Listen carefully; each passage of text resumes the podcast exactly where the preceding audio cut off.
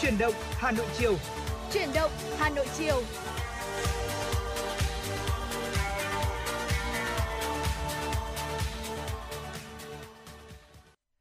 Mến chào quý vị thính giả, bây giờ là mười bốn giờ, nhạc hiệu quen thuộc của Chuyển động Hà Nội đã vang lên rồi.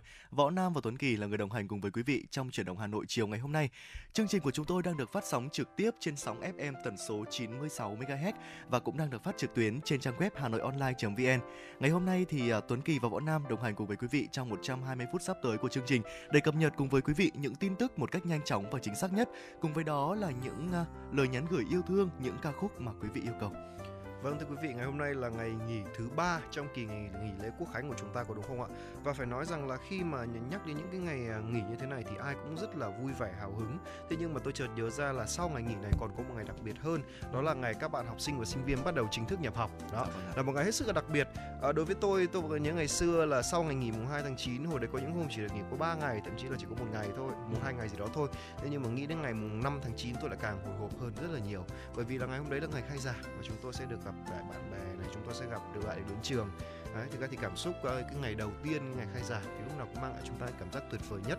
À, đặc biệt là có việc mà chúng ta khai giảng vào mùa thu như thế này, thời tiết thì đa phần là mát mẻ. Vâng, tôi thấy đa phần là rất là mát mẻ và mang lại chúng ta cảm giác rất là thoải mái, và với mong ước là có một uh, gọi là năm học mới khởi đầu thật là tươi mát, cũng giống như là mùa những làn gió mùa thu vậy, có đúng không nào?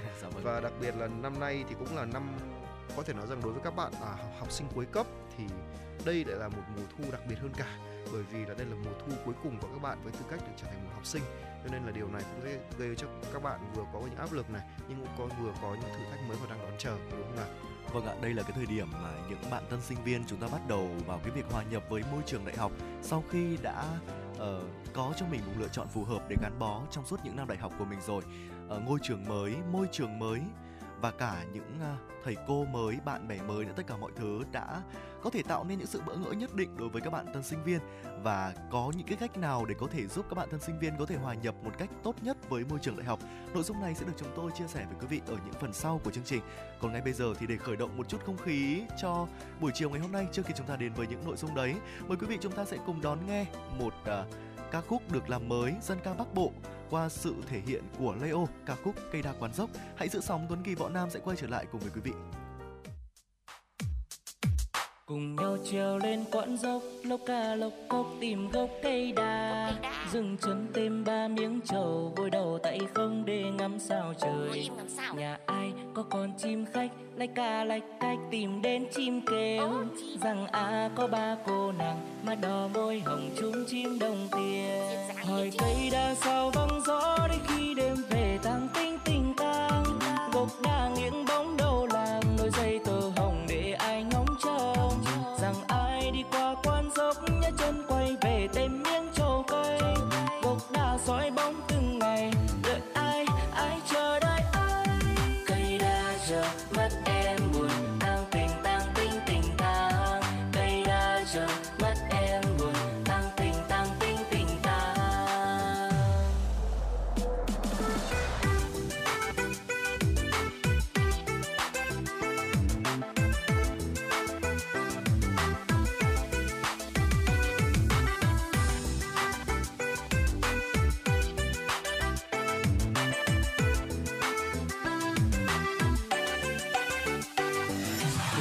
Trèo lên quãng dốc, lốc ca lốc cốc tìm gốc cây đa, dừng chân thêm ba miếng trầu, gối đầu tại không để ngắm sao trời. Nhà ai có con chim khách, lách ca lách cách tìm đến chim kêu, rằng à có ba cô nàng mắt đỏ môi hồng chúng chim đồng tiền. Hỏi cây đa sao vắng gió đến khi đêm về tăng tinh tình tang, gốc đa nghiêng bóng đầu làng nối dây tơ hồng để ai ngóng trông, rằng ai đi qua quan dốc nhá chân quay về tìm miếng trầu cây, gốc đa dõi bóng từng ngày đợi ai ai chờ đợi ai. Cây đa giờ mất em buồn tăng tình tăng tinh tình tang, cây đa giờ mất em buồn tăng tình tăng tinh tình tang. Hỏi cây đa sao vắng gió đến khi đêm về tăng tinh tình tang, gốc đa nghiêng bóng đầu làng nối dây tơ vòng để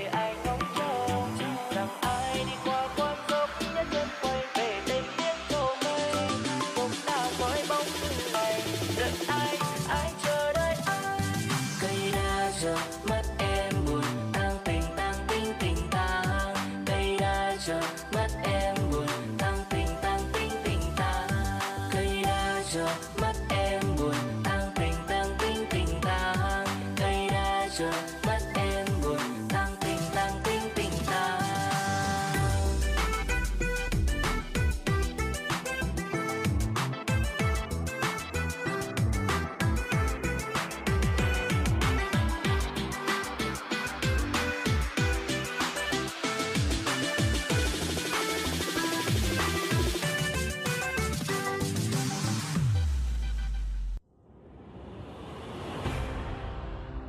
Cuộc thi có bề dày truyền thống gần ba mươi năm.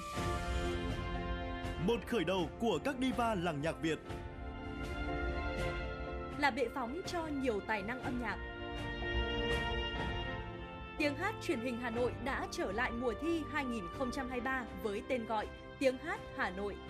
Với bốn vòng thi bắt đầu từ ngày hai mươi tháng chín năm hai nghìn không trăm hai mươi ba, các thí sinh từ khắp mọi miền Tổ quốc sẽ được thử sức tranh tài trong ba phong cách âm nhạc: thính phòng, dân gian, nhạc nhẹ, với cơ hội được vinh danh và tỏa sáng. Vòng chung kết được tổ chức ngày hai mươi tám tháng mười năm hai nghìn không trăm hai mươi ba tại thủ đô Hà Nội. Giải nhất cuộc thi trị giá hai trăm triệu đồng, các giải nhì, giải ba và giải chuyên đề đều có giá trị cao và được các nhà tài trợ trao thêm những giải thưởng đặc biệt. Tiếng hát Hà Nội hai không hai ba, một cuộc thi, một cơ hội so tài và tỏa sáng.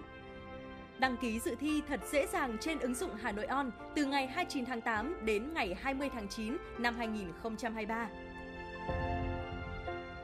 Tiếng hát Hà Nội chắp cánh cho các tài năng.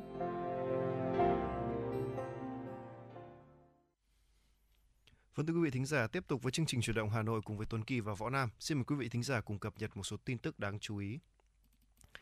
Thưa quý vị, Cục Quản lý Lao động nước ngoài vừa ban hành quyết định xử phạt vi phạm hành chính đối với ba doanh nghiệp xuất khẩu lao động. Đây là hoạt động nhằm tăng cường công tác thanh tra, kiểm tra doanh nghiệp, hoạt động dịch vụ đưa lao động đi làm việc ở nước ngoài theo hợp đồng, giúp lành mạnh hóa thị trường xuất khẩu lao động.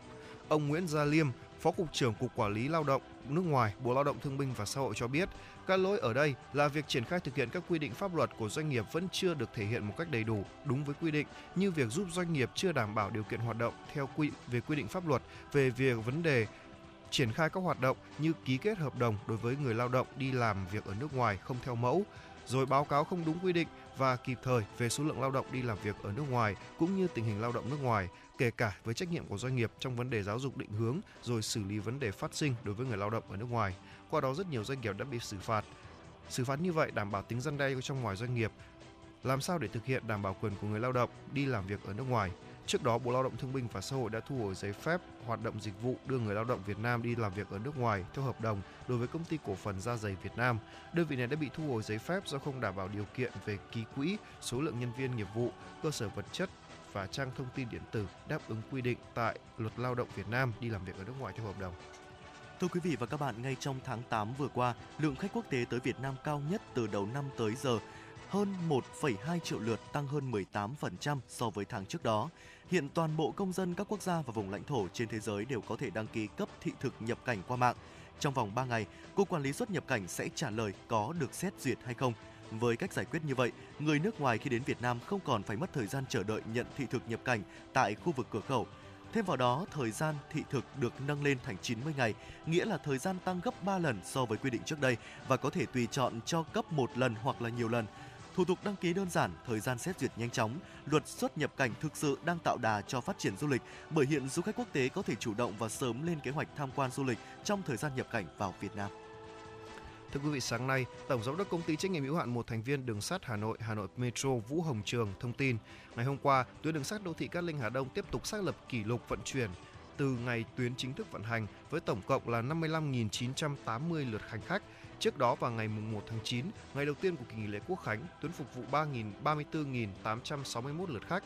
Trong dịp nghỉ lễ Quốc khánh kéo dài bốn ngày năm nay, từ mùng một đến ngày mùng bốn tháng chín, đường sắt đô thị Cát Linh Hà Đông mở tuyến từ lúc năm giờ ba mươi phút, đóng tuyến lúc hai mươi hai giờ với tần suất tàu chạy là mười phút một chuyến. Thời gian qua, tình hình thanh thiếu niên tụ tập gây mất an ninh trật tự tại nhiều nơi diễn biến khá phức tạp.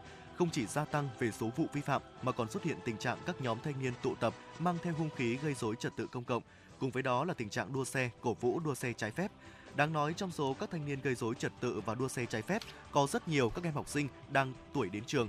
Ngăn chặn các hành vi này, tăng cường tuyên truyền tới các thanh thiếu niên là một trong những nhiệm vụ trọng tâm của tháng chín, tháng cao điểm an toàn giao thông cho học sinh đến trường. Tại Hà Nội, theo số liệu từ Công an thành phố, năm ngoái và sáu tháng đầu năm nay, lực lượng chức năng đã điều tra xử lý gần một trăm vụ gây rối của thanh thiếu niên với gần một nghìn năm trăm đối tượng, trong đó có những vụ điều khiển xe máy lạng lách đánh võng, di chuyển tốc độ cao, xử lý hình sự mười chín đối tượng. Thực hiện tháng cao điểm an toàn giao thông cho học sinh đến trường, một trong những nhiệm vụ trọng tâm của tháng chín là lực lượng công an toàn quốc sẽ triển khai các biện pháp nghiệp vụ đấu tranh, xử lý nghiêm các đối tượng dụ dỗ, lôi kéo thanh thiếu niên tham gia tụ tập thành các nhóm gây mất an ninh trật tự. Và thưa quý vị, và đó là những tin tức thời sự đáng chú ý chúng tôi cập nhật và điểm cho quý vị ở những phần đầu tiên của Chuyển động Hà Nội buổi chiều ngày hôm nay. Ngay bây giờ hãy cùng với chúng tôi quay trở lại những nội dung tiếp theo có trong uh, Chuyển động Hà Nội trong buổi chiều nay. Đó chính là nội dung về cà phê chiều, và chúng tôi đã hứa với quý vị ở phần đầu là những cái bí kíp mà giúp tân sinh viên có thể hòa nhập với môi trường đại học. Đối với bản thân anh Tuấn Kỳ thì uh, không biết là cái quãng thời gian mà nhớ lại một chút đi, quãng thời gian lúc anh còn là mới làm từ học cấp ba xong chúng ta thi đại học và trở thành một tân sinh viên, thì cái quãng thời gian đấy với anh nó trải qua như thế nào ạ? Rất đẹp, phải ừ. nói là như vậy. Với nhiều những trải nghiệm mới, tôi cũng hiểu nhiều cảm giác của một tân sinh viên nó như thế nào.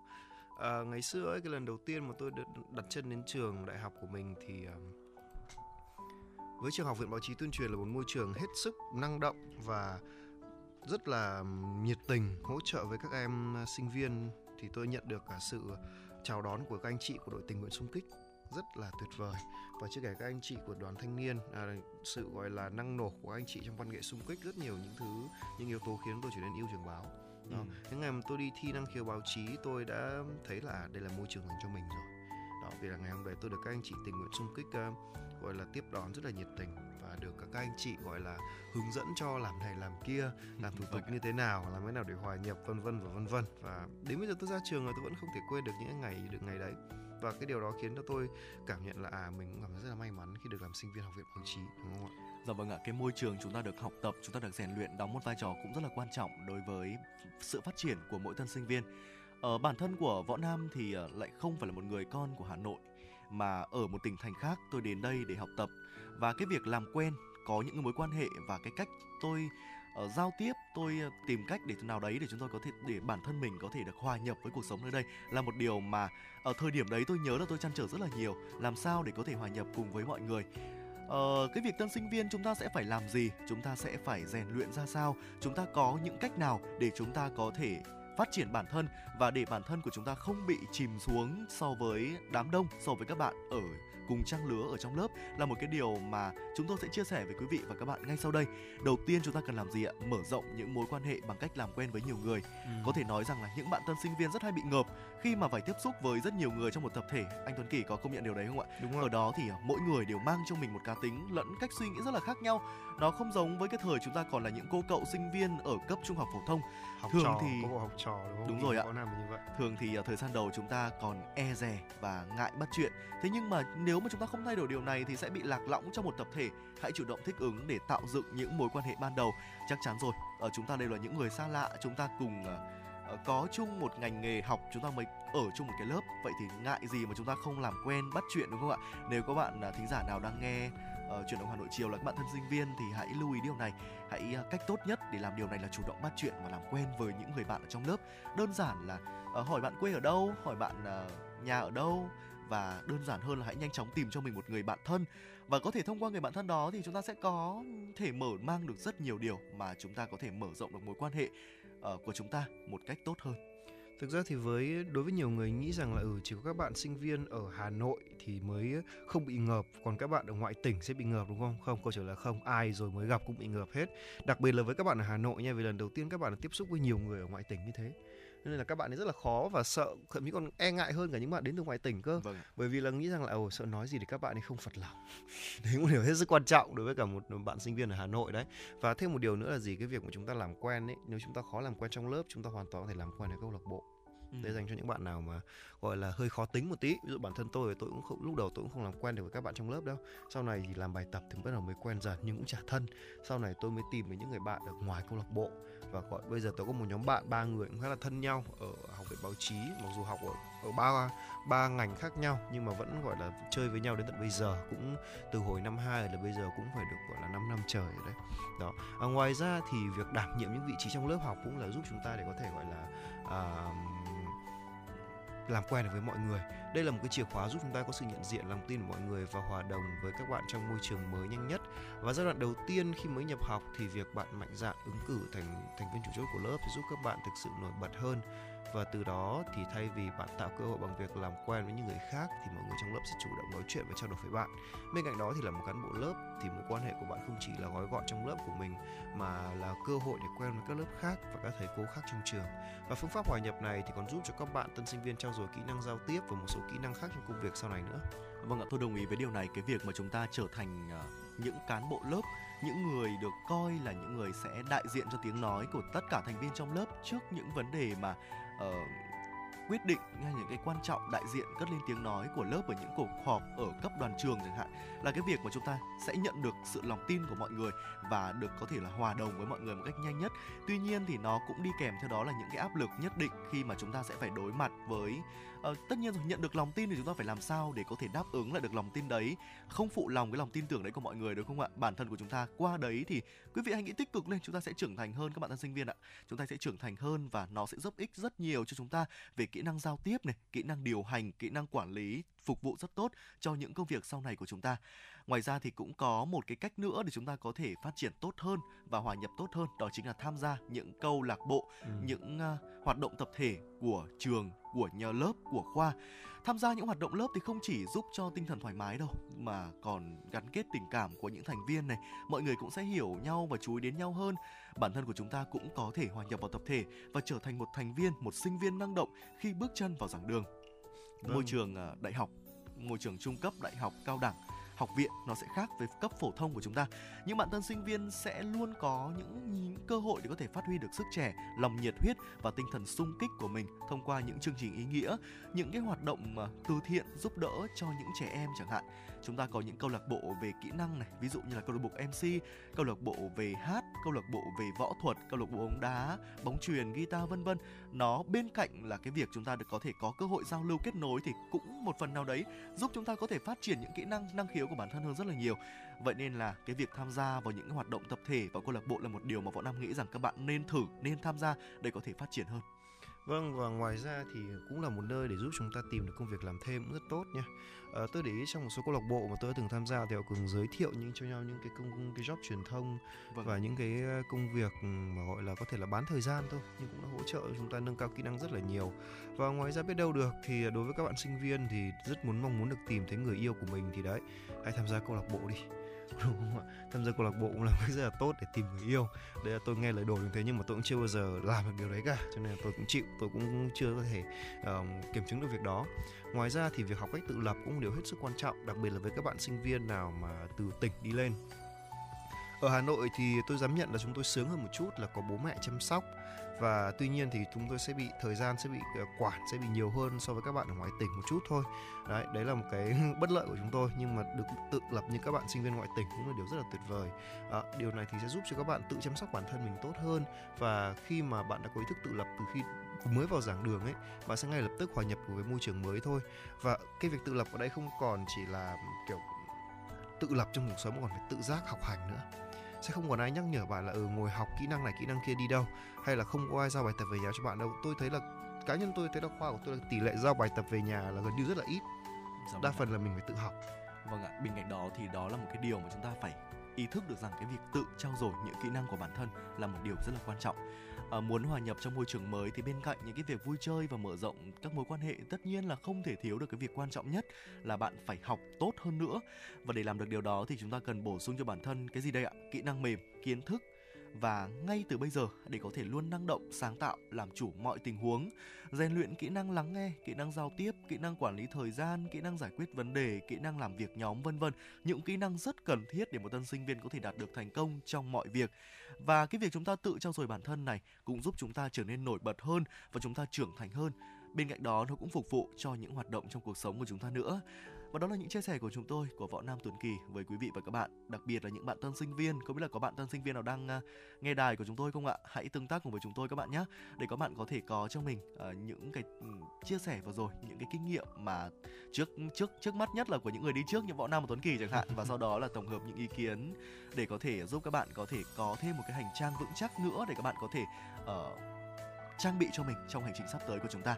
Ngay bây giờ thì uh, kèm theo những lời chia sẻ này chắc chắn rồi một món, một món quà âm nhạc sẽ gửi đến quý các bạn được không ạ? À, một món quà âm nhạc gửi đến các bạn đó chính là ca khúc Cho tôi xin một vé đi tuổi thơ của một sáng tác của nhạc sĩ Nguyễn Mạnh Hoàng do Top Ca thể hiện, và hy vọng rằng là các bạn sẽ thư giãn một ít phút với giai điệu ca khúc này. Hãy giữ sóng, Võ Nam, Tuấn Kỳ sẽ quay trở lại ngay. Cho tôi xin một vé đi tuổi thơ để trở về với giấc mơ ngày xưa, bút mực truyện tranh, những gói bỏng ngô trong ngăn bàn. Cho tôi xin về lại thời tập tô để vẽ ông mặt trời hiền như bố, những chiều dòng chơi say mê những món đồ Hà. Cho tôi xin về lại mái trường xưa, dù trường thật bé nhưng ước mơ thật to, từng ngày chăm lo cô giáo vui như mẹ hiền.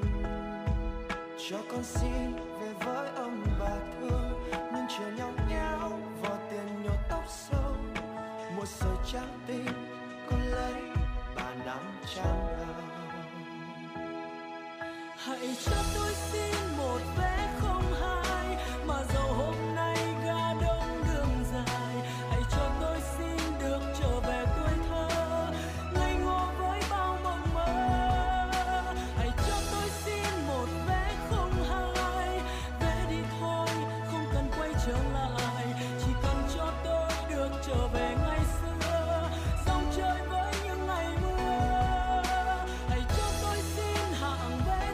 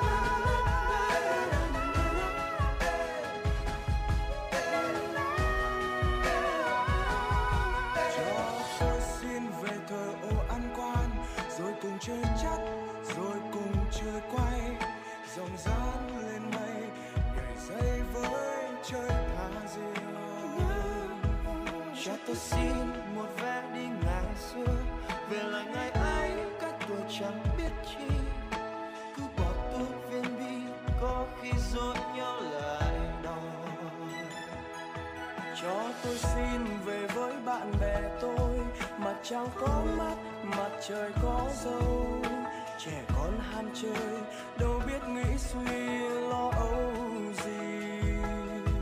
Cho tôi xin một vé về cùng ai, tuổi nào vừa lớn đã tập viết thư, áo trắng ai bay, khiến cho ai kia mơ màng. Hãy cho tôi xin một vé không hai mà dẫu hôm nay ga đông đường dài. Hãy cho tôi xin được trở về tuổi thơ, ngây ngô với bao mộng mơ. Hãy cho tôi xin một vé không hai, vé đi thôi không cần quay trở lại, chỉ cần cho tôi được trở về ngày xưa, sống chơi với những ngày mơ. Hãy cho tôi xin hàng vé chung thôi, dẫu tháng năm có lớn thêm thật rồi, chỉ cần cho tôi được trở về tuổi thơ thì tôi sẽ xin trở lại. Hãy cho tôi xin một vé không hai mà dẫu hôm nay ga đông đường dài. Hãy cho tôi xin được trở về tuổi thơ, ngây ngô với bao mộng mơ. Hãy cho tôi xin một vé không hai, vé đi thôi không cần quay trở lại, chỉ cần cho tôi được trở về ngày xưa.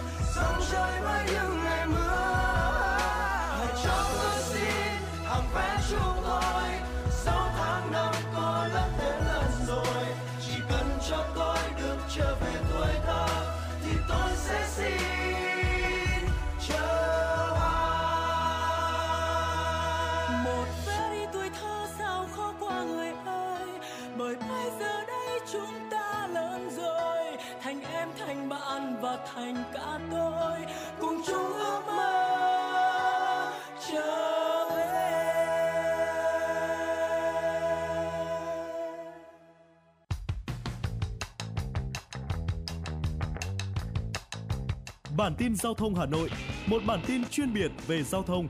Những vấn đề dân sinh bức xúc liên quan đến công tác tổ chức giao thông, trật tự an toàn giao thông. Tình hình giao thông tại các nút giao thông trọng điểm trên địa bàn thành phố sẽ được các phóng viên Đài Hà Nội cập nhật liên tục, nhanh chóng, chính xác từ hiện trường một cách chân thực. Cùng với đó là những ý kiến phân tích, đánh giá khách quan đa chiều của các chuyên gia, các nhà quản lý trong lĩnh vực an toàn giao thông và đô thị. Bản tin giao thông Hà Nội, kênh thông tin hữu hiệu kết nối người dân với cơ quan quản lý, lực lượng chức năng. Phát sóng mười bảy giờ hàng ngày trên kênh một truyền hình Hà Nội. Mời quý vị và các bạn đón xem.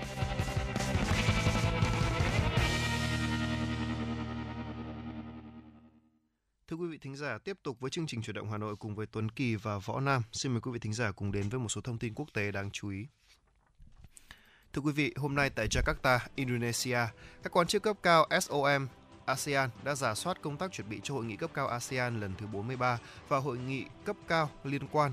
Đại sứ Vũ Hồ, trưởng Som ASEAN Việt Nam đã tham gia với hoạt động là rà soát công tác chuẩn bị cho hội nghị cấp cao này.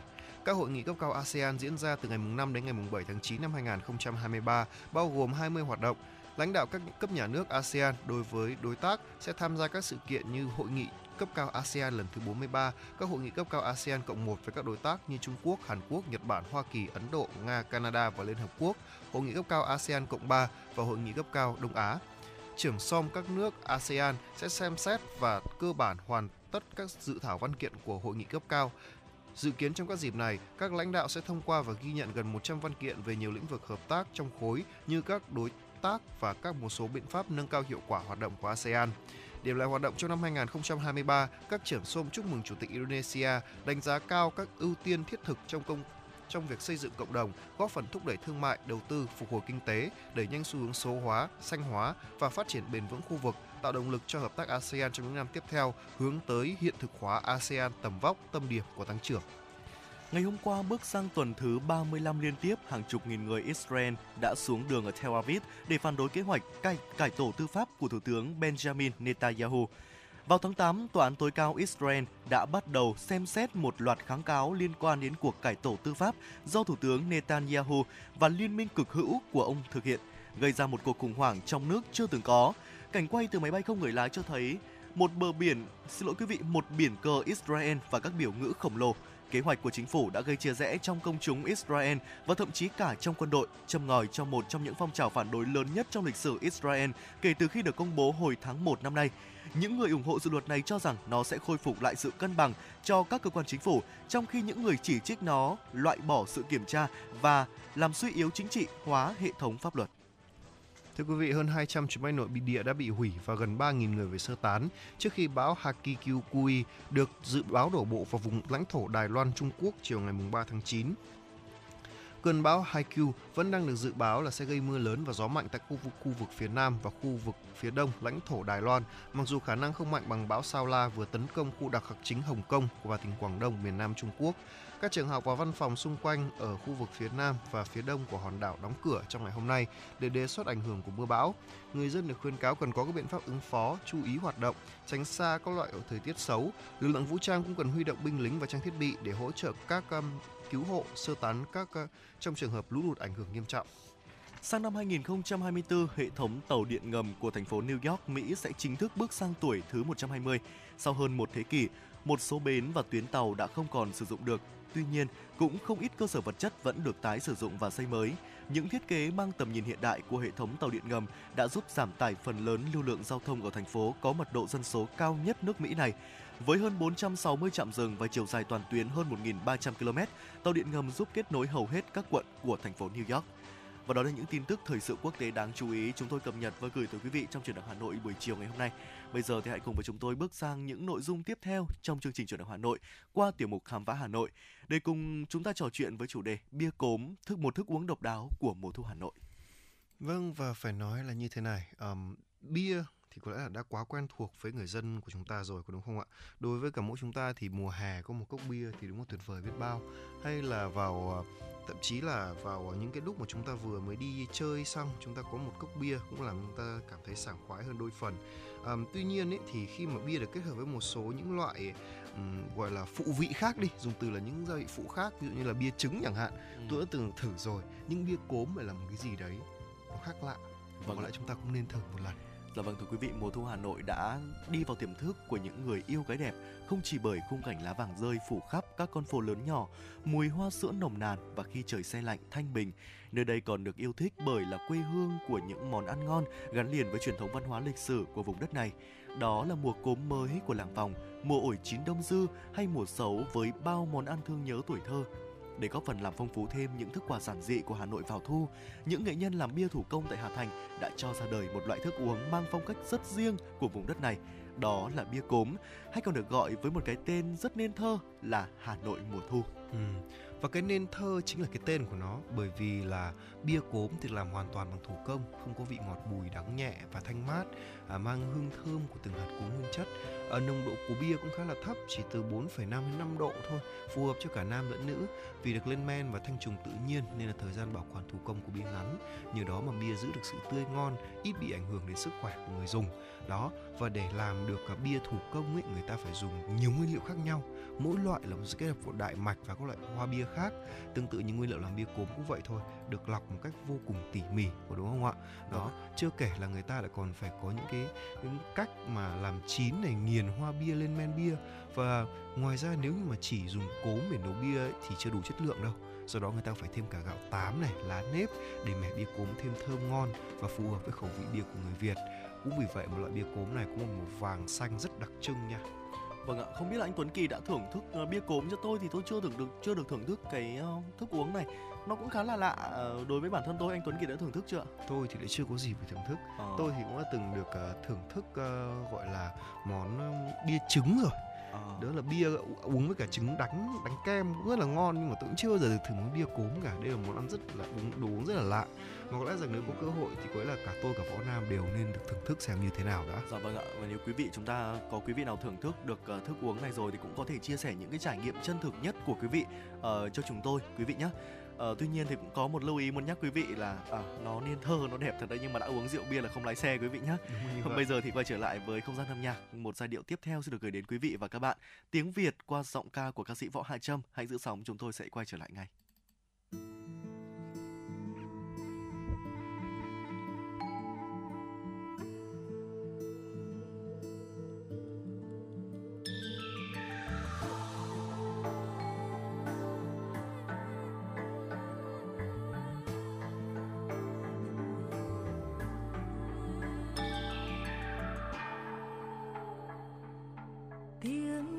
Tiếng nước tôi là âu ước mẹ du thuở nằm nôi, là đồng lúa bạt ngàn sinh sôi, là hồn thiêng sông núi ngàn năm. Tiếng Việt là bài thơ câu ca giao tục nhẹ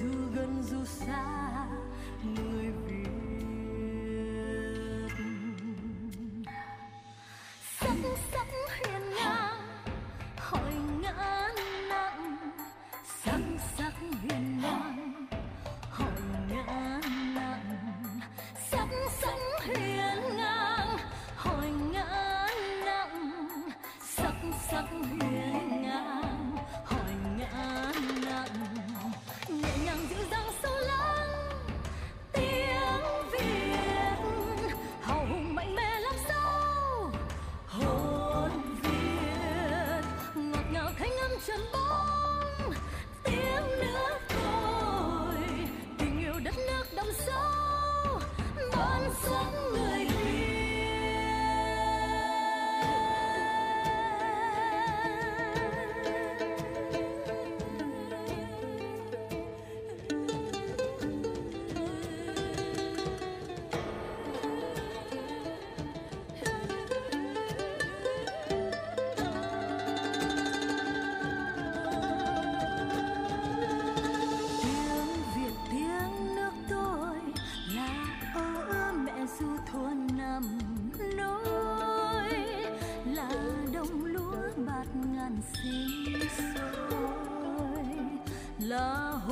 sông núi ngàn la.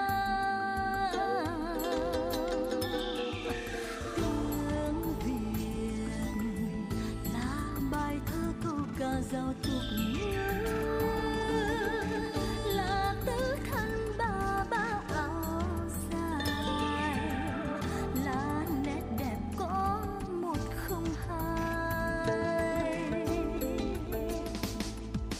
Tiếng Việt ở quê tôi múa tê răng rưa,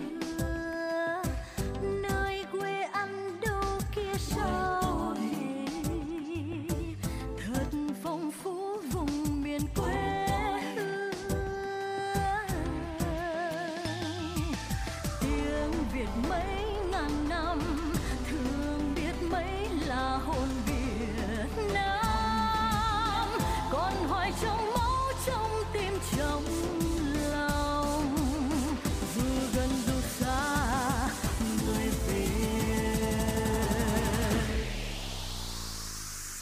sắc sắc huyền ngang hỏi ngang nặng, sắc sắc huyền ngang hỏi ngang nặng, sắc sắc huyền ngang hỏi ngang nặng, sắc sắc huyền ngang hỏi ngang nặng, nhẹ nhàng dịu dàng sâu lắng tiếng Việt hầu mạnh mẽ lắm sao hồn Việt, ngọt ngào thanh âm trầm bóng tiếng nước tôi, tình yêu đất nước đậm sâu bao sắc người Việt, ngọt ngào thanh âm trầm bóng tiếng nước tôi, tình yêu đất nước đậm sâu bao sắc người Việt, bản sắc người Việt.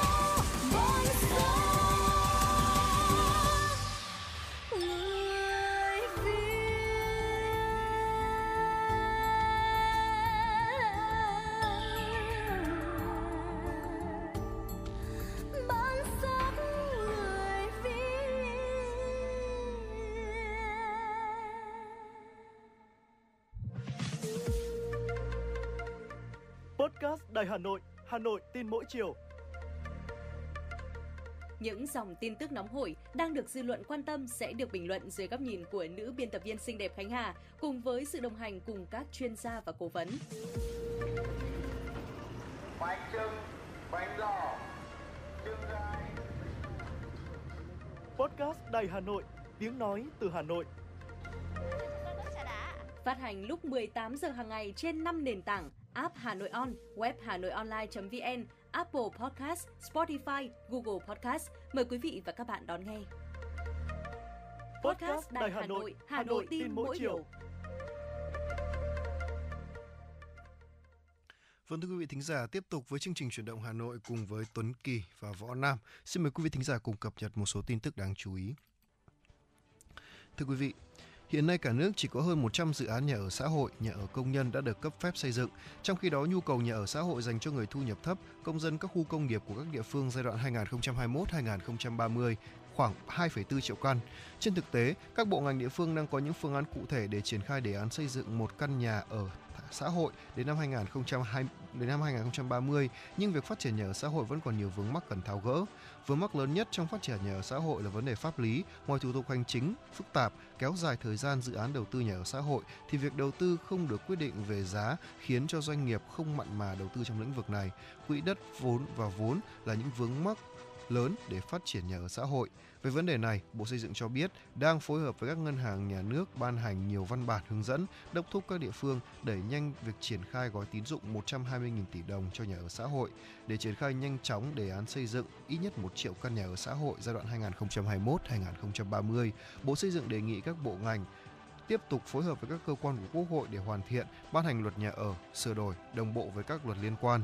Theo phân tích của các chuyên gia, vấn đề nhanh chóng được giải quyết là rà soát các thủ tục hành chính theo hướng cắt giảm tối đa các thủ tục hành chính không cần thiết, tập trung hoàn thành các dự án ấn hiện đang có nhiều quyết định, chấp thuận thủ chủ trương đầu tư cơ bản xong giải phóng mặt bằng, chuẩn bị đang thi công dự án xây dựng, tiếp tục triển khai các dự án đang hoàn thành giai đoạn hai xin lỗi thưa quý vị là tiếp tục hoàn thiện các dự án hoàn thành giai đoạn hai nghìn không trăm hai mươi lăm. Thưa quý vị, Meta, công ty mẹ của Facebook và Instagram, đang trên lộ trình triển khai cơ chế thu phí tài khoản người dùng trên các nền tảng truyền thông xã hội để đổi lại việc không hiển thị quảng cáo.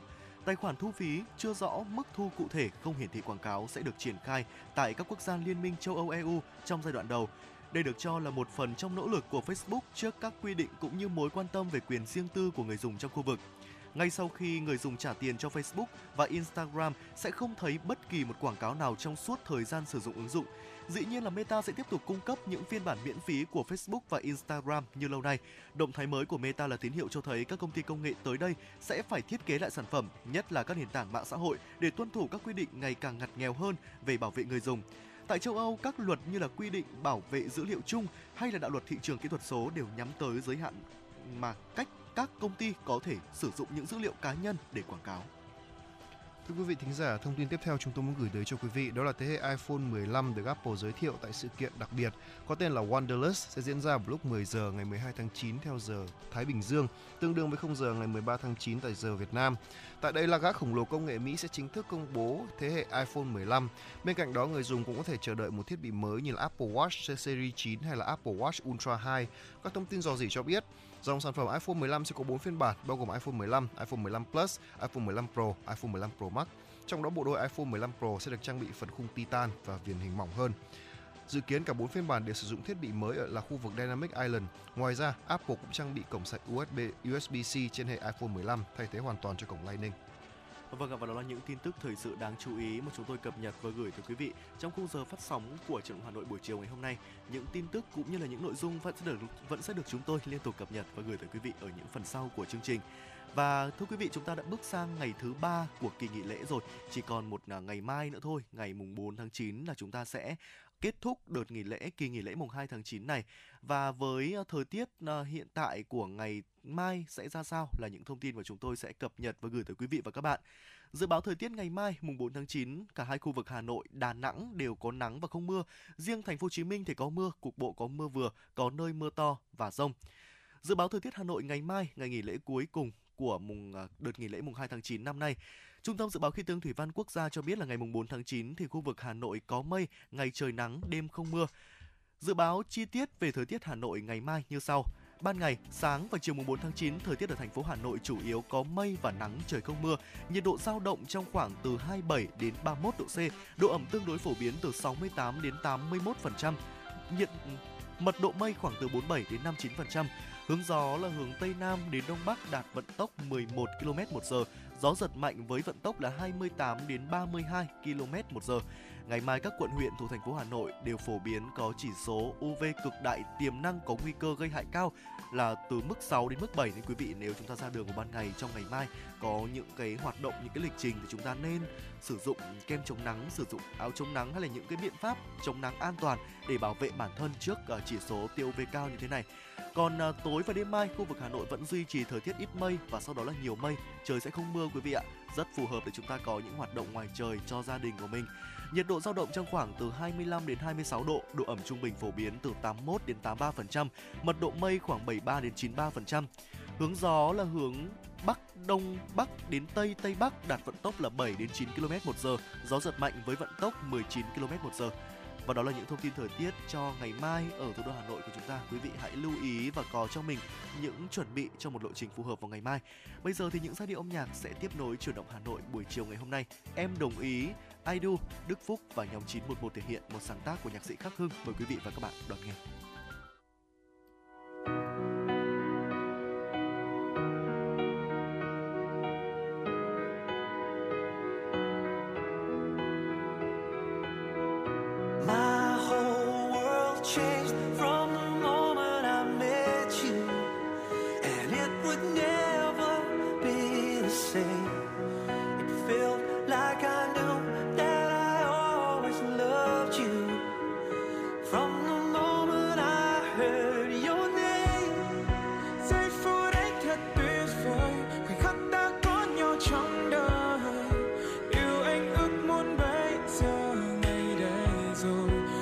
Trái đất có vỡ đôi.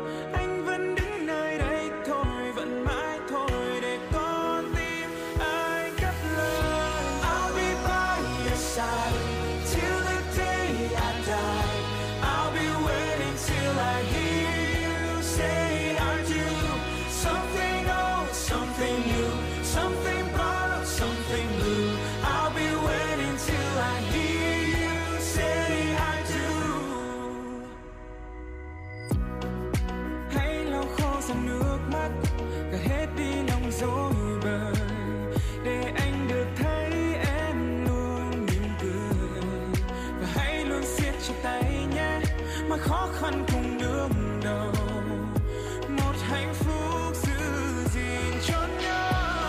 Now everything was perfect, I knew this love was worth it. I will make up in the making. Until this world stops turning, I'll still be here waiting and waiting.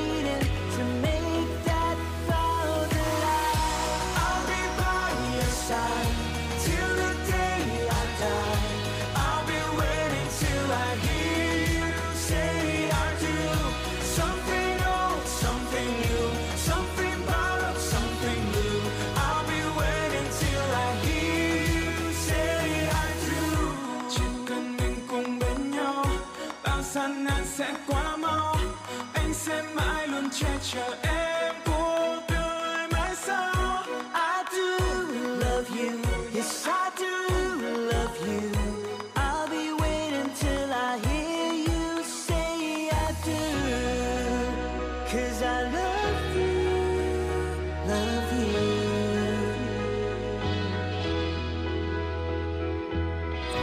I'll be by your side. I'll be waiting till I hear you say I do. Something old, something new, something bright, something new. I'll be waiting till I hear you say I do. We're shining like a diamond, just look at us now. I wanna hear you say I do.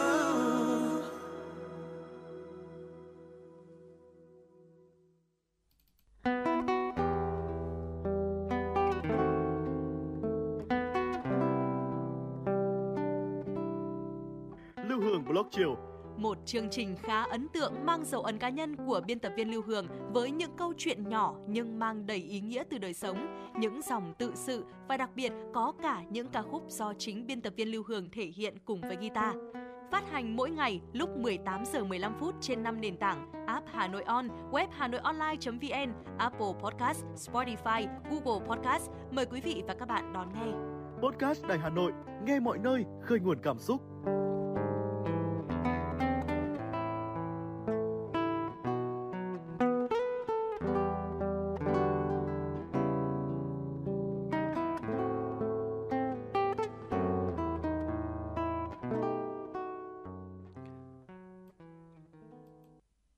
Vâng, thưa quý vị thính giả, tiếp tục với chương trình Chuyển động Hà Nội cùng với Tuấn Kỳ, Võ Nam, chúng ta sẽ cùng nhau tìm hiểu về những món ăn của người Việt thích mà khách quốc tế ít biết đến nha.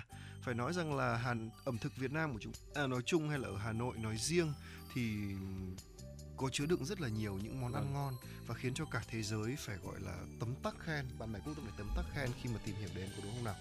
Vâng ạ, và bên cạnh đó thì cũng có những cái món Việt, những cái món mà người Việt thích ăn, thế nhưng mà khách quốc tế lại chưa có cơ hội và chưa có một dịp nào đó để có thể tìm hiểu và biết đến món ăn này. Và trang Taste Atlas vừa giới thiệu các món ăn ngon nhưng mà ít người ở thế giới biết đến để có thể thực khách có thêm nhiều lựa chọn khi đến Việt Nam.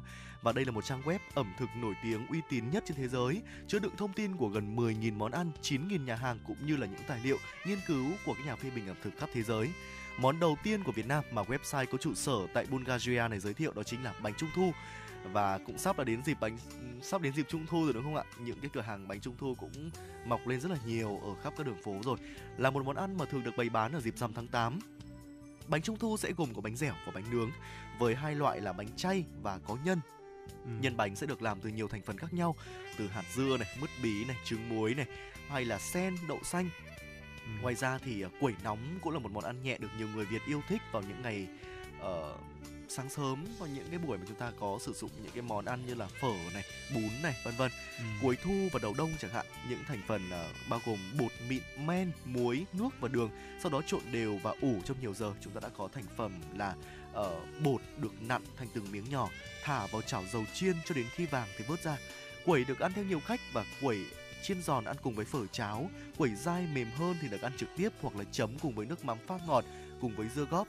Trang Taste Atlas cũng gọi quẩy là quốc bảo ẩm thực của Việt Nam. Đúng, và nói thật là món quẩy này thì chúng ta có nhiều cách ăn, mà đâu phải chỉ riêng ăn với, với phở đâu, đúng không? Chúng ta là có thể ăn với cả à, cái gì nhỉ? Chúng ta có thể ăn với cả món à, chấm này, ăn với cả chấm này, ăn với cả cháo này, ăn chấm với nước mắm, ăn không ăn cũng rất là ngon, đúng không ạ? Vâng ạ. Và đấy là nhiều cách ăn của chúng ta thôi. Và thêm một món nữa là món chè. Chè đúng chúng ta là quá quen thuộc rồi, như là chè chuối, chè trôi nước, chè đậu, chè trái cây. Và bánh bèo là món đặc sản mà đặc sản ở miền Trung, đặc biệt là Huế. À, bánh bèo Huế gọi là một món làm từ vỏ được bọc làm từ gạo nguyên chất này, hay là, là xay với bột mịn, ngâm nước để có độ dẻo, rồi hòa thêm ít mỡ nước. Sau đó thì người làm sẽ đổ bột vào từng chén nhỏ và để cho bánh lát mỏng giống như cái cánh bèo, rồi đem hấp cách thủy trong xưởng hấp. Và bánh chín rồi cho thêm nhân. Món bánh này thì ăn kèm với nước chấm cay ngọt rất là ngon. Và không thể không kể đến đó là xôi, đúng không ạ? Món xôi thì chắc là sáng nào chúng ta cũng ít nhất đã từng một lần ăn xôi rồi đó. Ngoài ra thì khi mà xôi thì là một món ăn được người Việt Nam chúng ta rất là yêu thích, có thể dễ dàng tìm thấy bất kỳ đâu, từ vỉa hè, ven đường đến các cửa hàng. Chúng ta có thể dễ dàng thưởng thức một bát xôi nóng được làm từ gạo nếp đồ chín, ăn kèm với trứng, thịt kho, hay là có một số món xôi nó ngon gọi là đơn giản hơn một chút đi, xôi xéo chẳng hạn, xôi xéo xôi lạc, dạ, vâng, ăn kèm một chút muối vừng, nó rất là ngon. Còn một món nữa là món xôi khúc, hoặc gọi là món bánh khúc, cũng là một món ăn rất là khổ phổ biến. Ngoài ra thì món canh chua, ôi món canh chua ăn vào cái mùa nóng này thì không còn gì để bàn rồi, đúng không? Canh chua là món ăn rất là mát trong ngày hè, nổi tiếng nhất ở vùng đồng bằng sông Cửu Long, và nước dùng của món này có vị đậm, ngọt, chua, được ninh từ các nguyên liệu như hải sản, lươn, tôm, cá lóc, cá chê, cá chua, đậu bắp, dưa và me. Và cùng món này nữa, đố đố Võ Nam biết là món gì? Món này chắc là rất nhiều người đã quen rồi. Tôi thì nghĩ cái tên tiếp theo mà tôi nghĩ trong đầu, và tôi cũng vừa chắc chắn là nó sẽ có tên trong danh sách này, giống như là bánh cuốn. Đúng như cái tên của nó, ăn rất là cuốn luôn thưa quý vị. Được làm từ bột gạo tráng mỏng, ăn cùng với nước chấm, chả, thịt nướng, hành khô phi thơm. Tùy từng nơi thì thực khách sẽ được phục vụ bánh cuốn chay, bánh cuốn nhân thịt, bánh cuốn mộc nhĩ hoặc là bánh cuốn trứng. Taste Atlas cũng bình chọn một món ăn tiếp theo là món ăn của người Việt rất là tuyệt vời, được chế biến linh hoạt với nhiều thứ có thể thêm vào, đó chính là cơm chiên. À, món ăn này thì gồm gạo trắng được nấu chín thành cơm, rang trong chảo dầu nóng cùng với trứng, tỏi, muối, tiêu, xúc xích hay là hành lá. Cơm chiên hay là những món ăn như chúng tôi cũng vừa mới kể tên chỉ là một trong số rất nhiều những món ăn tiếp theo mà chúng tôi muốn gửi đến quý vị, để chúng ta có thể biết được rằng à, vẫn còn rất nhiều những cái món ăn tuyệt vời của Việt Nam đấy ạ, mà bạn bè thực khách vẫn chưa có cơ hội để có thể biết đến rất biết đến nhiều, phổ biến hơn. Thì hy vọng rằng là nếu có một cơ hội nào đấy để có thể quảng bá được những cái món ăn, những nền ẩm thực tuyệt vời của Việt Nam với bạn bè quốc tế, chúng ta, một trong số chúng ta cũng có thể góp phần quảng bá hình ảnh của những món ăn truyền thống, những món ăn tuyệt vời của Việt Nam để đến rộng hơn với bạn bè quốc tế được biết. Ngay bây giờ thì những tin tức, những nội dung vẫn sẽ được chúng tôi cập nhật ở phần sau của chương trình. Ở trước đó thì hãy cùng với chúng tôi đến với một yêu cầu âm nhạc của quý vị thính giả có đôi số điện thoại là ba hai một với yêu cầu âm nhạc là ca khúc Ngày Yêu của ca sĩ Thùy Chi và An Khang thể hiện. Ngay bây giờ thì hãy cùng với chúng tôi đến với ca khúc này. Võ Nam, Tuấn Kỳ sẽ quay trở lại sau một ít phút nữa quý vị nhé.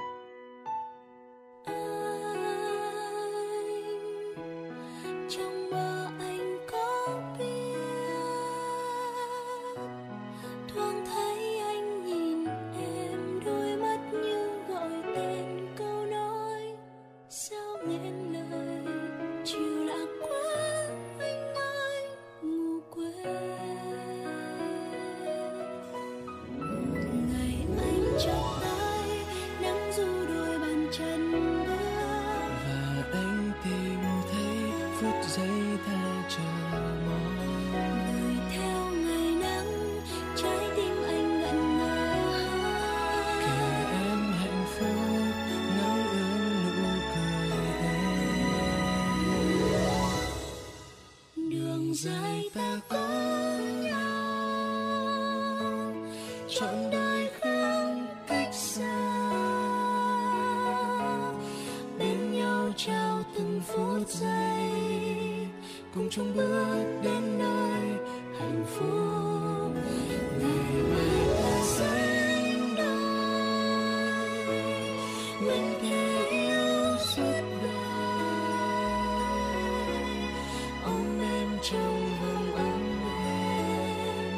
vì ta mãi có mình nhau thôi. Em đã về, hoa ngon xuống chờ bóng em, lấp lánh sao trời đêm, lạnh run đôi bờ vai. Anh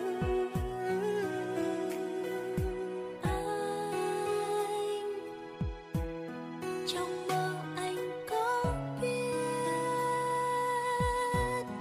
thoáng thấy anh nhìn em, đôi mắt như gọi tên, câu nói sao nghẹn lời, chiều đã quá anh ơi quên.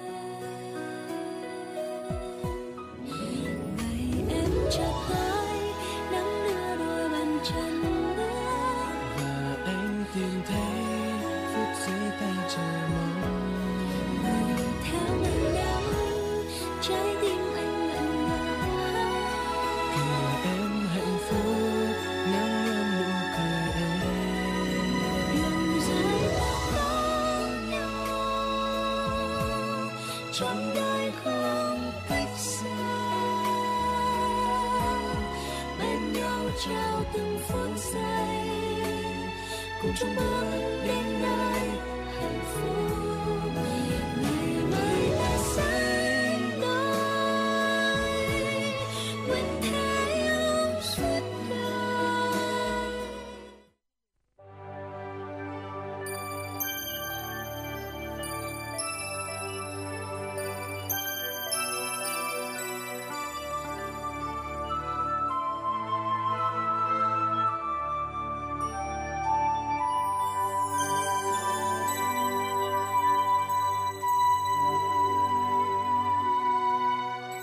Đây là Đài Phát thanh và Truyền hình Hà Nội.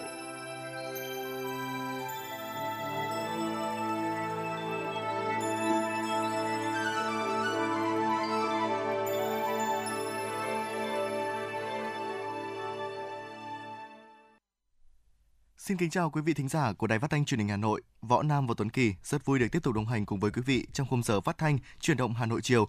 Chương trình được phát trực tiếp trên tần số ép em chín mươi sáu mê ga héc. Rất nhiều thông tin chính trị, kinh tế, văn hóa xã hội của thủ đô sẽ được chúng tôi liên tục cập nhật trong chương trình chiều nay. Và sau đây sẽ là những tin tức đáng chú ý. Thưa quý vị, quốc kỳ Việt Nam đã được trình chiếu trên đỉnh tháp Nam San tại và tòa thị chính ở trung tâm thủ đô Seoul từ mười chín giờ ba mươi đến hai mươi ba giờ ngày hôm qua, mùng hai tháng chín. Theo đại sứ Việt Nam tại Hàn Quốc Nguyễn Vũ Tùng, đây là lần đầu tiên quốc kỳ Việt Nam và lời chào mừng quốc khánh được đưa lên tháp Nam San. Rất nhiều người trong cộng đồng người Việt Nam ở Hàn Quốc, người dân Hàn Quốc và khách quốc tế đã có dịp được chia vui cùng những người dân Việt Nam nhân ngày lễ trọng đại của đất nước. Sự kiện trình chiếu hình ảnh quốc kỳ trên đỉnh tháp Nam San đã làm th- sâu sắc thêm quan hệ giữa Việt Nam và Hàn Quốc, đem hình ảnh của Việt Nam gần hơn với người dân Hàn Quốc và đồng thời động viên tinh thần cộng đồng người Việt Nam tại Hàn Quốc. Mới đây, Văn phòng Chính phủ vừa thông báo kết luận của Phó Thủ tướng Trần Hồng Hà yêu cầu giữ phương pháp thặng dư trong định giá đất khi hoàn thiện dự thảo luật đất đai sửa đổi. Đây chính là tin vui mà các doanh nghiệp bất động sản đang chờ đợi. Theo đó, Phó Thủ tướng yêu cầu Bộ Tài nguyên và Môi trường bổ sung vào dự thảo luật đất đai các quy định về nguyên tắc, điều kiện áp dụng, phương pháp định giá đất đang áp dụng phổ biến như so sánh, thu thập, thặng dư, hệ số. Việc bổ sung này cần dựa trên đánh giá khách quan nguyên nhân tồn tại từng phương pháp, điều kiện áp dụng để không xảy ra khoảng trống dẫn tới ách tắc, ảnh hưởng môi trường đầu tư kinh doanh. Cùng đó, các bộ ngành cần hoàn thiện quy định để theo dõi, thống kê, thu thập số liệu, biến động của thị trường đất đai, đảm bảo dữ liệu đầu vào chính xác cho từng phương pháp. Từ đó có đủ cơ sở dữ liệu giá đất khi thị trường sẽ nghiên cứu quy định lộ trình áp dụng phương pháp định giá đất theo vùng giá trị thửa đất chuẩn. Thưa quý vị, kết quả sản xuất tám tháng qua cho thấy, nông nghiệp là lĩnh vực có nhiều yếu tố tích cực và lấn át những khó khăn về thị trường, tác động của biến đổi khí hậu. Theo Bộ Nông nghiệp và Phát triển Nông thôn, cán cân thương mại của ngành đã đạt mức thặng dư hơn sáu phẩy bảy tỷ đô la Mỹ, tăng sáu phẩy bốn phần trăm so với cùng kỳ năm ngoái. Ngành nông nghiệp tiếp tục giữ vững vai trò chủ đỡ của nền kinh tế khi đảm bảo song song hai mục tiêu là an ninh lương thực và xuất khẩu. Đây là một nỗ lực lớn của doanh nghiệp và bà con nông dân, hợp tác xã trên cả nước.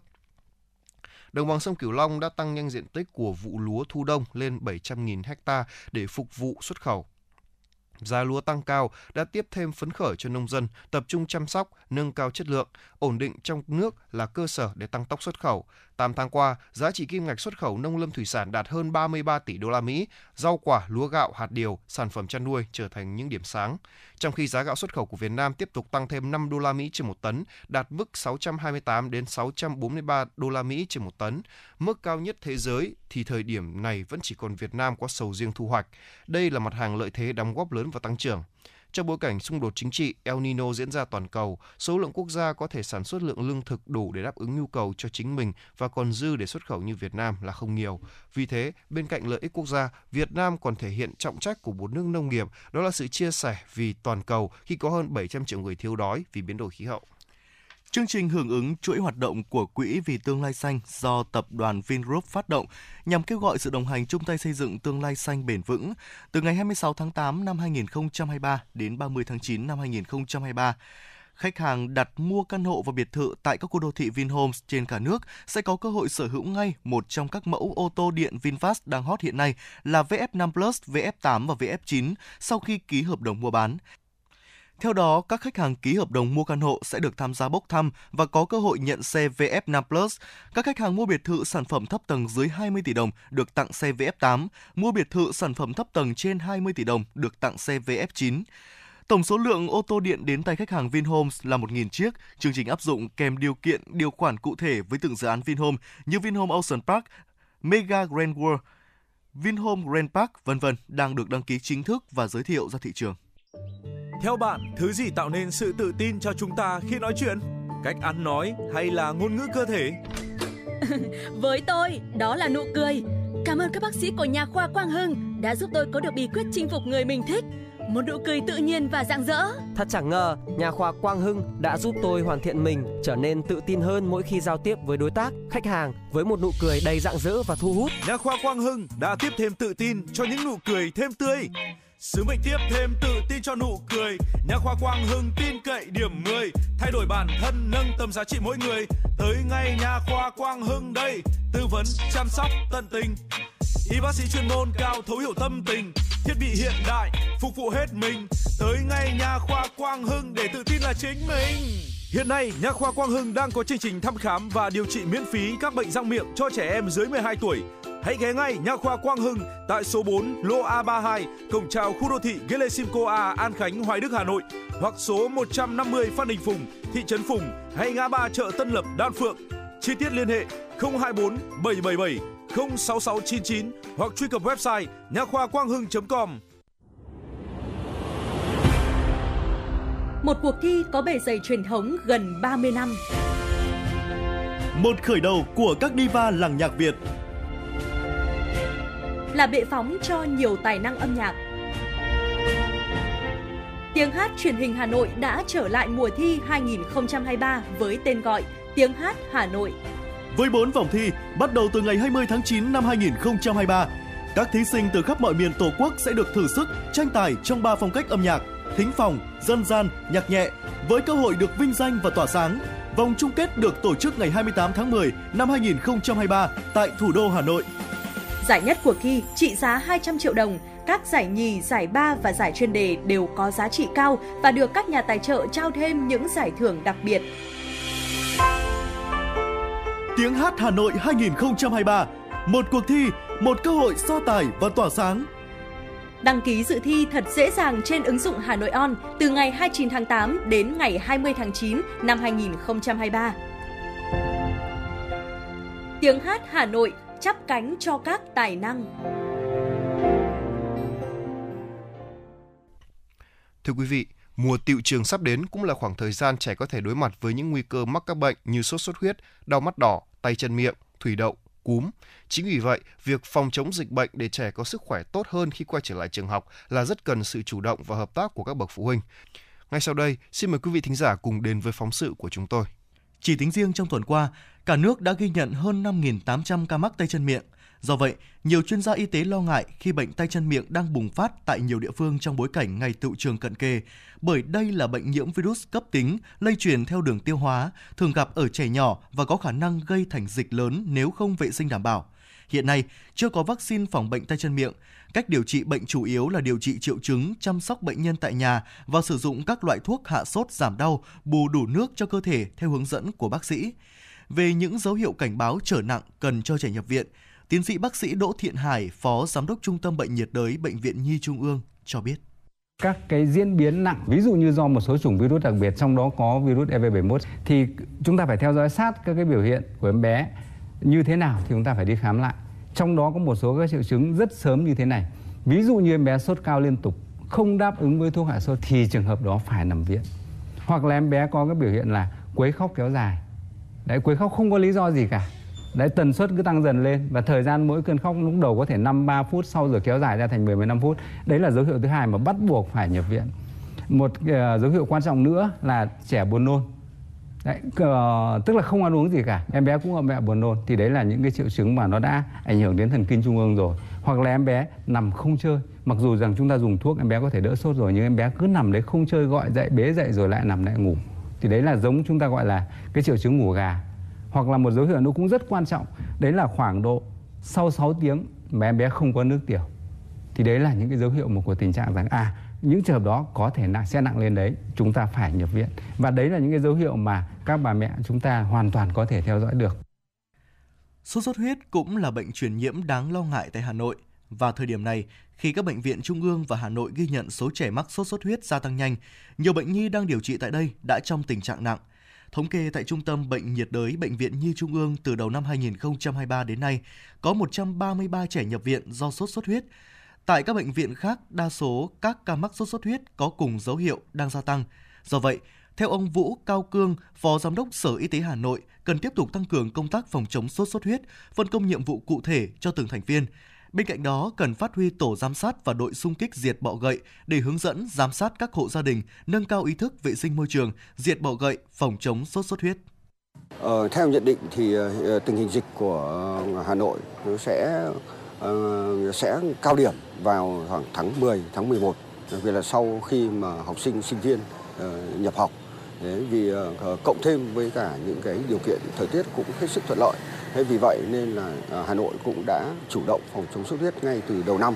Thứ nhất là Ủy ban cũng đã có kế hoạch từ phòng chống sốt xuất huyết từ đầu năm và kèm theo rất nhiều các công văn chỉ đạo, và theo theo tinh thần phòng chống dịch bệnh nói chung cũng như là sốt xuất huyết nói riêng là tinh thần bốn tại chỗ. Không chỉ sốt xuất huyết, dịch viêm kết mạc cấp hay còn gọi là đau mắt đỏ cũng đang lây lan nhanh. Điển hình chỉ trong một tháng trở lại đây, khoa mắt Bệnh viện Nhi Trung ương đã tiếp nhận gần năm mươi ca viêm kết mạc cấp, trong đó mười đến hai mươi phần trăm trẻ gặp biến chứng nặng như có rã mạc gần bóc, bị trợt giác mạc, chảy xước giác mạc. Trong ba tuần của tháng tám năm hai nghìn không trăm hai mươi ba, Bệnh viện Mắt Trung ương đã tiếp nhận khoảng hai nghìn năm trăm trường hợp bị đau mắt đỏ. Bác sĩ Lưu Thị Quỳnh Anh, Phó trưởng khoa mắt Bệnh viện Nhi Trung ương cho biết, các bậc phụ huynh cần tuân thủ các biện pháp phòng tránh bệnh đau mắt đỏ cho con em mình, vì bệnh lý này rất dễ lây và nếu không được điều trị đúng cách có thể gây ra biến chứng đáng tiếc. Không nên tự đi mua thuốc về tra thuốc cho con. Thứ hai là mình không nên sử dụng những cái biện pháp dân gian như là xông hoặc rửa bằng lá trầu không. Bởi vì khi mà xông rửa thì có thể là cái hơi nước nóng đấy nó bốc lên, nó cũng có thể gây tổn thương cái biểu mô giác mạc của em bé. Khi trẻ em đến lớp tiếp xúc với môi trường đông người sẽ có khả năng bị nhiễm bệnh chéo, tốc độ lây truyền từ bạn học sang bạn học cũng sẽ rất nhanh. Đặc biệt, đối với nhóm trẻ em học mầm non, nếu như không được bảo vệ tốt, khả năng mắc bệnh lại càng cao hơn so với những bệnh nhiễm trùng, bệnh về đường tiêu hóa và bệnh về đường hô hấp. Bộ Y tế khuyến cáo ngoài việc chủ động tiêm phòng vaccine đầy đủ cho trẻ, phụ huynh nên chú ý bảo vệ sức khỏe cho con em mình bằng cách là tạo thói quen vệ sinh cá nhân cho trẻ, bổ sung vitamin C vào chế độ ăn sẽ giúp tăng sức đề kháng, chống lại bệnh tật, tắm rửa cho trẻ sạch sẽ mỗi khi đi học về. Nếu thấy trẻ có bất cứ dấu hiệu nào bất thường của bệnh thì nên đưa đến các bác sĩ chuyên khoa để thăm khám và điều trị kịp thời. Chuyến bay mang số hiệu F M chín sáu đang chuẩn bị nâng độ cao. Quý khách hãy thắt dây an toàn, sẵn sàng trải nghiệm những cung bậc cảm xúc cùng F M chín sáu.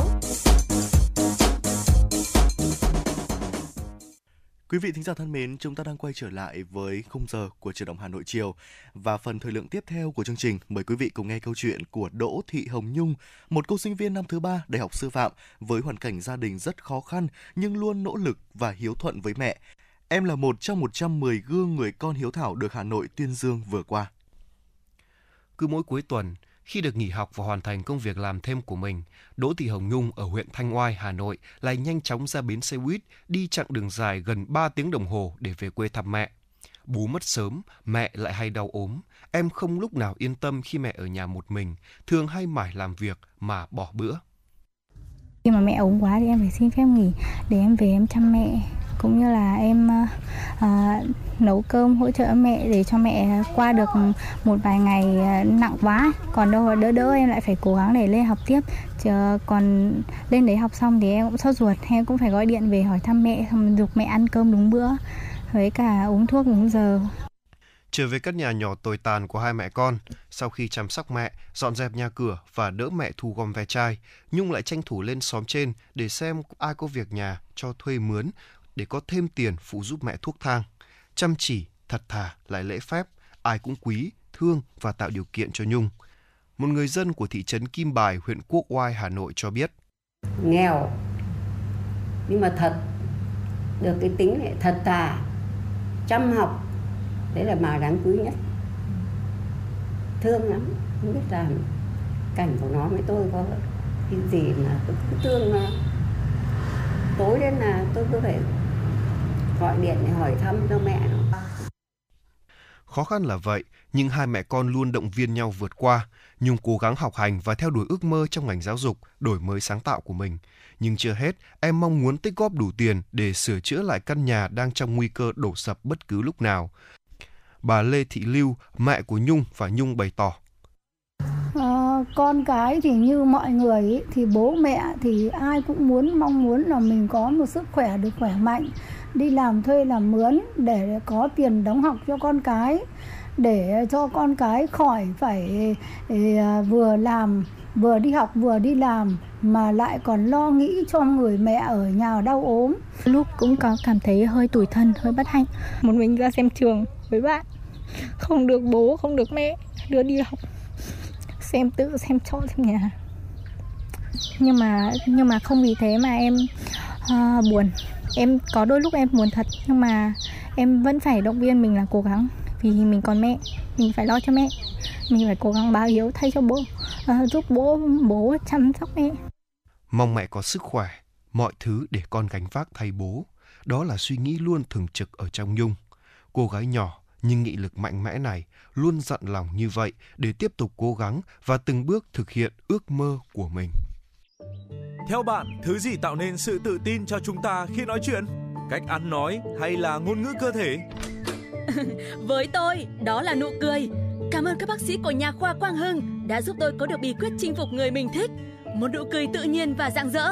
Thật chẳng ngờ, Nha khoa Quang Hưng đã giúp tôi hoàn thiện mình, trở nên tự tin hơn mỗi khi giao tiếp với đối tác, khách hàng với một nụ cười đầy rạng rỡ và thu hút. Nha khoa Quang Hưng đã tiếp thêm tự tin cho những nụ cười thêm tươi. Sứ mệnh tiếp thêm tự tin cho nụ cười. Nha khoa Quang Hưng tin cậy điểm mười, thay đổi bản thân, nâng tầm giá trị mỗi người. Tới ngay Nha khoa Quang Hưng đây, tư vấn, chăm sóc tận tình. Y bác sĩ chuyên môn cao, thấu hiểu tâm tình, thiết bị hiện đại phục vụ hết mình. Tới ngay Nha khoa Quang Hưng để tự tin là chính mình. Hiện nay, Nha khoa Quang Hưng đang có chương trình thăm khám và điều trị miễn phí các bệnh răng miệng cho trẻ em dưới mười hai tuổi. Hãy ghé ngay Nha khoa Quang Hưng tại số bốn lô A ba mươi hai, cổng chào khu đô thị Gelesimco A, An Khánh, Hoài Đức, Hà Nội, hoặc số một trăm năm mươi Phan Đình Phùng, thị trấn Phùng, hay ngã ba chợ Tân Lập, Đan Phượng. Chi tiết liên hệ không hai bốn bảy bảy bảy không sáu sáu chín chín hoặc truy cập website nha khoa quang hưng chấm com. Và tiếp nối Chuyển động Hà Nội chiều sẽ là những tin tức thời sự quốc tế đáng chú ý. Mời quý vị và các bạn đón nghe. Thưa quý vị, Bộ Ngoại giao và Hợp tác Quốc tế Campuchia cho biết, tân thủ tướng nước này, ông Hun Manet, sẽ dẫn đầu đoàn phái đoàn Campuchia đến tham dự hội nghị cấp cao Hiệp hội các quốc gia Đông Nam Á ASEAN lần thứ bốn mươi ba và các hội nghị cấp cao liên quan tại thủ đô Jakarta từ ngày bốn đến ngày bảy tháng chín theo lời mời của Chủ tịch Luân phiên ASEAN, Tổng thống Indonesia Joko Widodo. Thông cáo báo chí của Bộ Ngoại giao và Hợp tác Quốc tế Campuchia nêu rõ, tháp tùng Thủ tướng Hun Manet có các phó thủ tướng, bộ trưởng và các quan chức chính phủ chủ chốt cùng giới doanh nghiệp hàng đầu của Campuchia, qua đó cho thấy rõ tầm quan trọng của sự kiện khu vực này. Hội nghị cấp cao với chủ đề Các vấn đề ASEAN, tâm điểm tăng trưởng sẽ tập trung thúc đẩy tầm nhìn cộng đồng ASEAN hai không hai lăm, đánh dấu một lộ trình thiết yếu nhằm tăng cường ảnh hưởng của ASEAN bằng cách nâng cao hiệu quả về thể chế của khối, với mục tiêu là cuối cùng là bảo vệ lợi ích của người dân trên trường quốc tế. Ngoài ra, các cuộc thảo luận sẽ tập trung vào việc xây dựng một cộng đồng ASEAN toàn diện, có tầm nhìn và lấy người dân làm trung tâm, những khía cạnh then chốt trong việc định hình ASEAN đến năm hai không bốn lăm. Giá gạo cao kỷ lục đã thúc đẩy nông dân Ấn Độ mở rộng diện tích trồng lúa. Dữ liệu từ Bộ Nông nghiệp Ấn Độ cho thấy diện tích trồng lúa tại Ấn Độ đã tăng ba phẩy bảy phần trăm so với cùng kỳ năm ngoái, lên ba mươi chín phẩy tám triệu héc ta. Việc quốc gia sản xuất và tiêu thụ gạo lớn thứ hai thế giới trồng lúa nhiều hơn có thể làm giảm bớt mối lo ngại về nguồn cung gạo ở nước này. Tháng bảy, Ấn Độ đã áp đặt lệnh cấm xuất khẩu gạo trắng không phải giống basmati, một loại gạo phổ biến tại Nam Á, sau khi đã cấm xuất gạo tấm vào năm hai nghìn không trăm hai mươi hai. Quyết định cấm xuất khẩu loại gạo có kim ngạch xuất khẩu lớn nhất của Ấn Độ có thể sẽ làm giảm gần một nửa lượng gạo xuất khẩu của nước này. Vụ mùa năm nay của Ấn Độ đã phải hứng chịu điều kiện thời tiết bất lợi với tháng tám khô hạn nhất trong hơn một trăm năm qua tại nước này, khi lượng mưa giảm ba mươi sáu phần trăm so với mức thông thường trong năm nay. Thưa quý vị, theo nhận định mới từ các chuyên gia, mùa đông năm nay có khả năng là một mùa đông ấm bởi hiện tượng El Nino tiếp tục tác động đến Việt Nam trong giai đoạn từ nay đến hết năm hai nghìn không trăm hai mươi ba, duy trì đến đầu năm hai nghìn không trăm hai mươi tư với xác suất là tám mươi lăm đến chín mươi lăm phần trăm. Do ảnh hưởng của El Nino nên nhiệt độ mùa đông năm nay có thể cao hơn trung bình từ không phẩy năm đến một phẩy năm độ C, nên cảm nhận chung của mọi người sẽ là ấm hơn hẳn, đồng nghĩa với số lượng các đợt không khí lạnh và số ngày xảy ra rét đậm rét hại cũng không ít hơn. Thời gian xảy ra rét đậm rét hại cũng muộn hơn khoảng nửa tháng, đến nửa cuối năm tháng mười hai mới xuất hiện các đợt rét đậm đầu tiên, còn các đợt rét còn lại trong tháng một và tháng hai năm sau.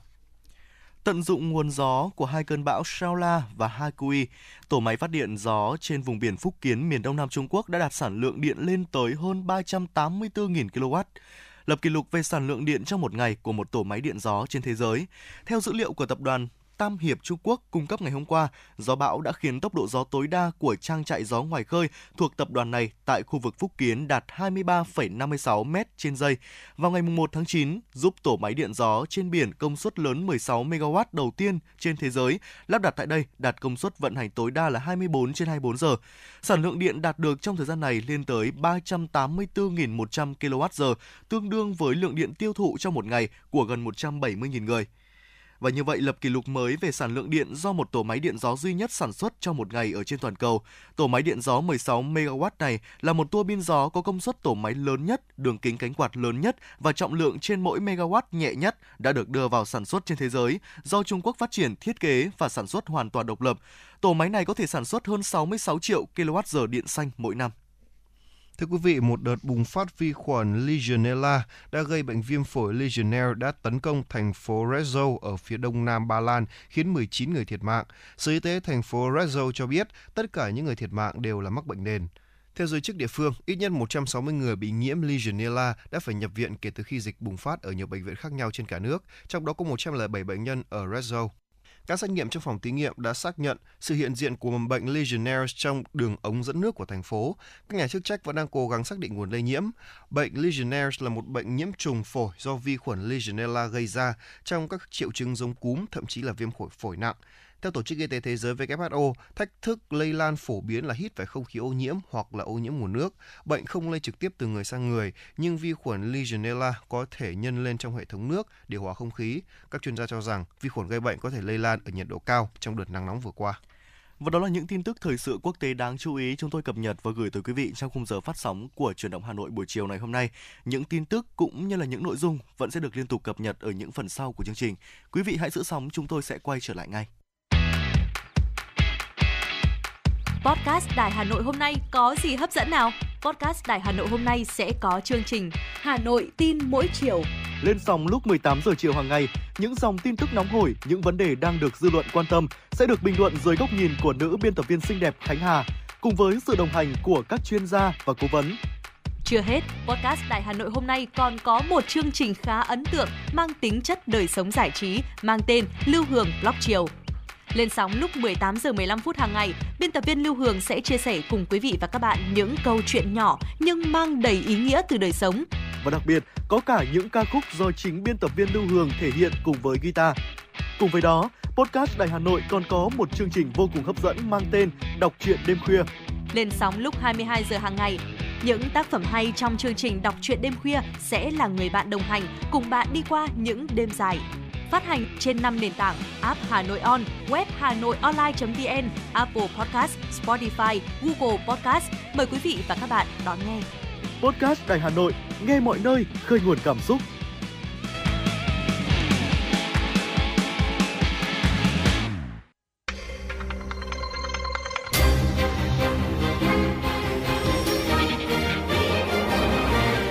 Bản tin pháp luật.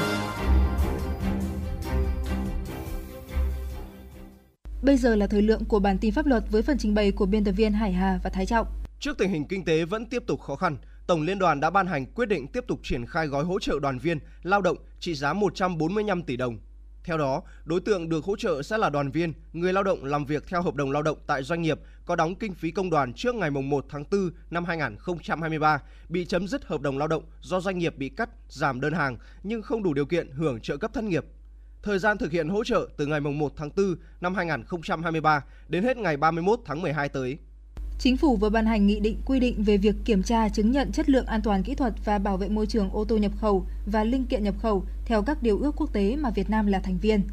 Cụ thể, nghị định quy định ô tô thuộc diện phải triệu hồi gồm ô tô triệu hồi theo công bố của nhà sản xuất, ô tô triệu hồi theo yêu cầu của cơ quan kiểm tra. Việc yêu cầu triệu hồi của cơ quan kiểm tra được thực hiện trên cơ sở bằng chứng cụ thể, kết quả xác minh các thông tin phản ánh về chất lượng an toàn kỹ thuật và bảo vệ môi trường ô tô nhập khẩu. Nghị định có hiệu lực từ ngày mùng một tháng mười năm hai nghìn không trăm hai mươi ba, áp dụng đối với ô tô kể từ ngày mùng một tháng tám năm hai nghìn không trăm hai mươi lăm. Theo Cục Quản lý Chất lượng Bộ Giáo dục và Đào tạo, khoảng năm năm gần đây, chứng chỉ ngoại ngữ quốc tế, đặc biệt là tiếng Anh được ưa chuộng trong tuyển sinh. Hiện các chứng chỉ này được dùng chủ yếu trong xét miễn thi tốt nghiệp trung học phổ thông và xét tuyển đại học. Chứng chỉ ngoại ngữ như ai eo, tô íc là một trong những yếu tố góp phần vào quá trình hội nhập. Song, theo Cục Quản lý Chất lượng Bộ Giáo dục và Đào tạo, cần đánh giá lại mức độ của việc dùng kết quả này để thay thế điểm thi tốt nghiệp trung học phổ thông môn ngoại ngữ. Thưa quý vị và các bạn, chủ trương thành lập sàn giao dịch quyền sử dụng đất được Thủ tướng Chính phủ chỉ đạo nghiên cứu và triển khai từ đầu tháng tám. Đây tiếp tục là một quyết định thể hiện rõ sự quyết liệt từ phía Chính phủ trong công cuộc minh bạch hóa thị trường bất động sản, nhằm phát huy tối đa vai trò của bất động sản trong nền kinh tế. Phóng sự sau đây đề cập nội dung này. Hiện nay, tại Việt Nam đã có sàn giao dịch chứng khoán, sàn giao dịch hàng hóa, sàn giao dịch ngoại hối, vân vân. Kết quả thực tiễn cũng cho thấy sự ra đời của các sàn giao dịch đều là những bước tiến lớn, góp phần đưa thị trường phát triển theo hướng ổn định, bền vững và minh bạch. Theo các chuyên gia, việc hướng tới lập sàn giao dịch quyền sử dụng đất có tác động tích cực tới thị trường, khi điều này sẽ góp phần quản lý, giám sát một cách đầy đủ và trọn vẹn hơn thị trường bất động sản, thay vì chỉ dừng lại ở sản phẩm nhà ở hình thành trong tương lai và đất nền dự án như hiện tại. Ông Nguyễn Văn Đính, Phó Chủ tịch Hiệp hội Bất động sản Việt Nam cho rằng: Chúng tôi nghĩ rằng tận dụng cái tổ chức này để trở thành một cái công cụ vừa bảo vệ lợi ích cho khách hàng, vừa làm minh bạch cho thị trường, vừa là một cái công cụ giúp nhà nước kiểm soát các cái vấn đề như tôi vừa nói, thuế, rửa tiền, thông tin. Đúng không ạ? Thế như vậy là chúng ta lại còn trên cơ sở đó để tính ra được các cái chỉ số bất động sản. Quyền sử dụng đất là một hàng hóa có giá trị lớn và mức độ bao phủ rộng. Chính vì vậy, việc thành lập sàn giao dịch quyền sử dụng đất sẽ không đơn giản, yêu cầu sự tham gia, phối hợp của các cơ quan quản lý nhà nước, các hiệp hội và cả ý kiến của người dân. Ông Nguyễn Quốc Khánh, Chủ tịch Hội đồng Quản trị đê tê giê Group bày tỏ quan điểm.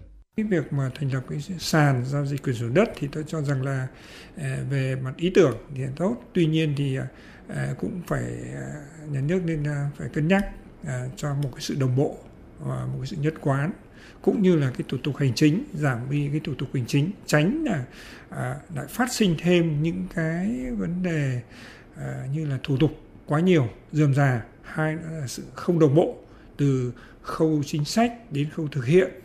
Cũng theo các chuyên gia, việc giao dịch thông qua sàn giao dịch quyền sử dụng đất phải làm rõ là khuyến khích hay bắt buộc. Nếu bắt buộc, liệu có ngăn trở quyền tự do kinh doanh của người dân hay không? Nếu không bắt buộc, cần xây dựng cơ chế vận hành như thế nào để khuyến khích người dân tham gia, cần một lộ trình cụ thể để có thể hoàn thiện sàn giao dịch này. Ông Nguyễn Thế Điệp, Phó Chủ tịch Câu lạc bộ Bất động sản Hà Nội đề xuất. Dần chúng ta phải hoàn chỉnh về cơ chế chính sách làm sao mà nó đi vào nề nếp và nó làm một cách bài bản. Rõ ràng là trong giao dịch, trong tương lai có lẽ là chúng ta cần phải thông qua sàn. Đây là một cái mà tôi cho là rất là đúng. Rồi, tuy nhiên chúng ta phải có kế hoạch và có lộ trình. Với những vấn đề được đặt ra, quá trình xây dựng, hoàn thiện cơ chế, vận hành sàn giao dịch này cần phải được nghiên cứu, đánh giá kỹ lưỡng trước khi trình cấp có thẩm quyền ban hành vào thời điểm thích hợp để đảm bảo tính khả thi, đem lại lợi ích tối đa cho các bên liên quan, đảm bảo sự phát triển của thị trường bất động sản. Phóng sự kỳ vọng từ sàn giao dịch quyền sử dụng đất vừa rồi đã khép lại bản tin pháp luật ngày hôm nay. Cảm ơn quý vị đã quan tâm theo dõi. Sốt xuất huyết là bệnh truyền nhiễm cấp tính, có thể gây thành dịch do virus Đanh gây ra. Bệnh lây lan do muỗi vằn đốt người bệnh nhiễm virus, sau đó truyền bệnh cho người lành qua vết đốt. Đến nay, bệnh sốt xuất huyết chưa có vaccine phòng bệnh và chưa có thuốc điều trị đặc hiệu. Biện pháp phòng bệnh chủ yếu và hiệu quả nhất là diệt muỗi, diệt loang quăng bọ gậy và phòng muỗi đốt. Để bảo vệ sức khỏe cho bản thân, gia đình và mọi người xung quanh, Bộ Y tế kêu gọi người dân mỗi tuần hãy dành mười phút để diệt bọ gậy, loang quăng và thực hiện các biện pháp phòng bệnh sau. một. Kiểm tra, phát hiện và diệt loang quăng trong các dụng cụ chứa nước sinh hoạt bằng cách thường xuyên thau rửa, đậy nắp kín bể và các vật dụng chứa nước, thả cá để tiêu diệt loang quăng. hai. Thường xuyên thay nước ở các lọ hoa, thả muối hoặc hóa chất diệt bọ gậy vào bát nước kê chân trạn, bể cảnh, hòn non bộ, khay nước thải tủ lạnh. ba. Loại bỏ các vật liệu phế thải, hốc nước tự nhiên, lật úp các vật dụng có thể chứa nước không sử dụng để không cho muỗi đẻ trứng. bốn. Ngủ màn phòng muỗi đốt ngay cả ban ngày, mặc quần áo dài tay, dùng bình xịt muỗi, hương muỗi, kem xua muỗi, vợt điện muỗi để diệt muỗi và phòng muỗi đốt. năm. Tích cực phối hợp với ngành y tế trong các chiến dịch diệt bọ gậy, loang quăng và các đợt phun hóa chất phòng chống dịch. sáu. Khi bị sốt, đến ngay cơ sở y tế để được khám và tư vấn điều trị, không tự ý điều trị tại nhà.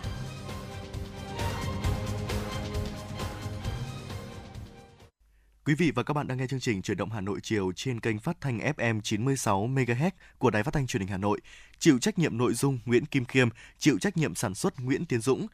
Đạo diễn và biên tập Trà My Hoa Mai, phát thanh viên Võ Nam Tuấn Kỳ, kỹ thuật viên Bảo Tuấn phối hợp thực hiện. Và trước khi đến với những nội dung tiếp theo của chương trình, mời quý vị chúng ta cùng thư giãn với giai điệu của ca khúc Hà Nội mùa thu qua tiếng hát của ca sĩ Mỹ Linh.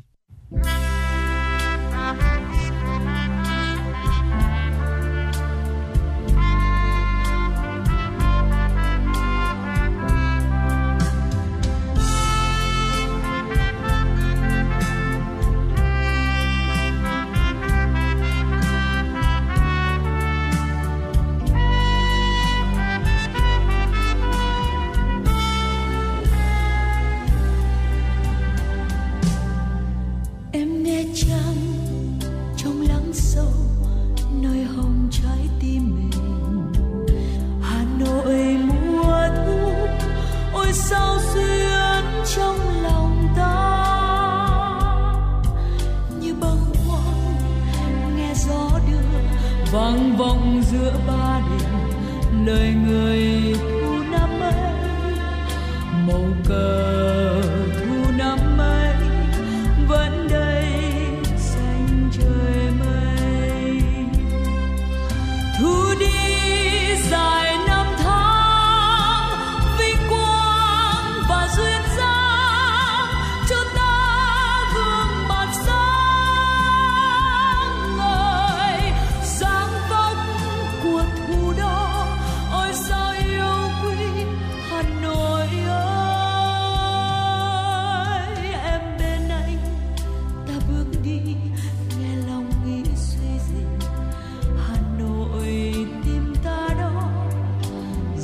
dài trong gian khó vẫn ngát xanh xanh mùa thu.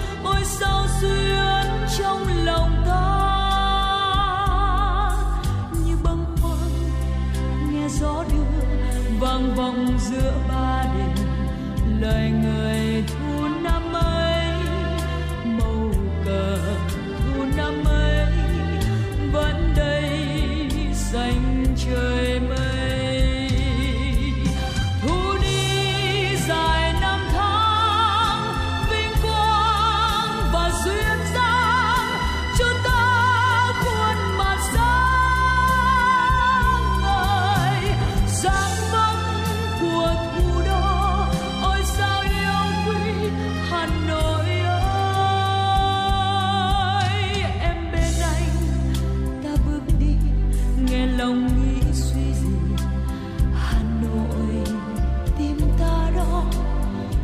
dài trong gian khó vẫn ngát say xanh mùa thu.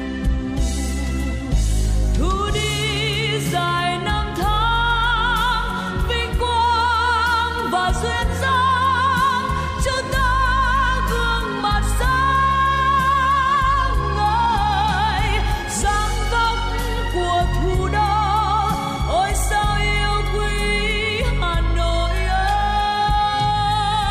ơi. Em bên anh ta bước đi nghe lòng nghĩ suy gì, Hà Nội tim ta đó dặm dài trong gian khó vẫn ngát xanh xanh mùa thu.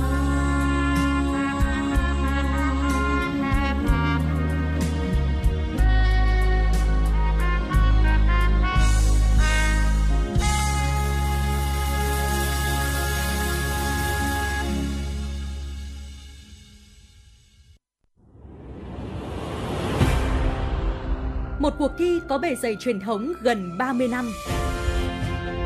Một khởi đầu của các diva làng nhạc Việt. Là bệ phóng cho nhiều tài năng âm nhạc.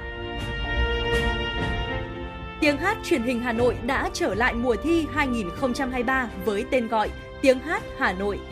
Với bốn vòng thi bắt đầu từ ngày hai mươi tháng chín năm hai nghìn không trăm hai mươi ba, các thí sinh từ khắp mọi miền Tổ quốc sẽ được thử sức tranh tài trong ba phong cách âm nhạc: thính phòng, dân gian, nhạc nhẹ, với cơ hội được vinh danh và tỏa sáng. Vòng chung kết được tổ chức ngày hai mươi tám tháng mười năm hai nghìn không trăm hai mươi ba tại thủ đô Hà Nội. Giải nhất cuộc thi trị giá hai trăm triệu đồng, các giải nhì, giải ba và giải chuyên đề đều có giá trị cao và được các nhà tài trợ trao thêm những giải thưởng đặc biệt. Tiếng hát Hà Nội hai không hai ba, một cuộc thi, một cơ hội so tài và tỏa sáng. Đăng ký dự thi thật dễ dàng trên ứng dụng Hà Nội On từ ngày hai mươi chín tháng tám đến ngày hai mươi tháng chín năm hai nghìn không trăm hai mươi ba. Tiếng hát Hà Nội chắp cánh cho các tài năng.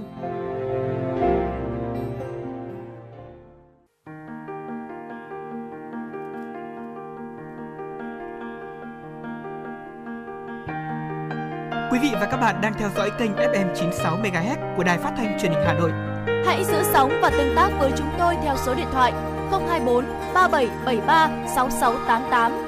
ép em chín sáu đồng hành trên mọi nẻo đường.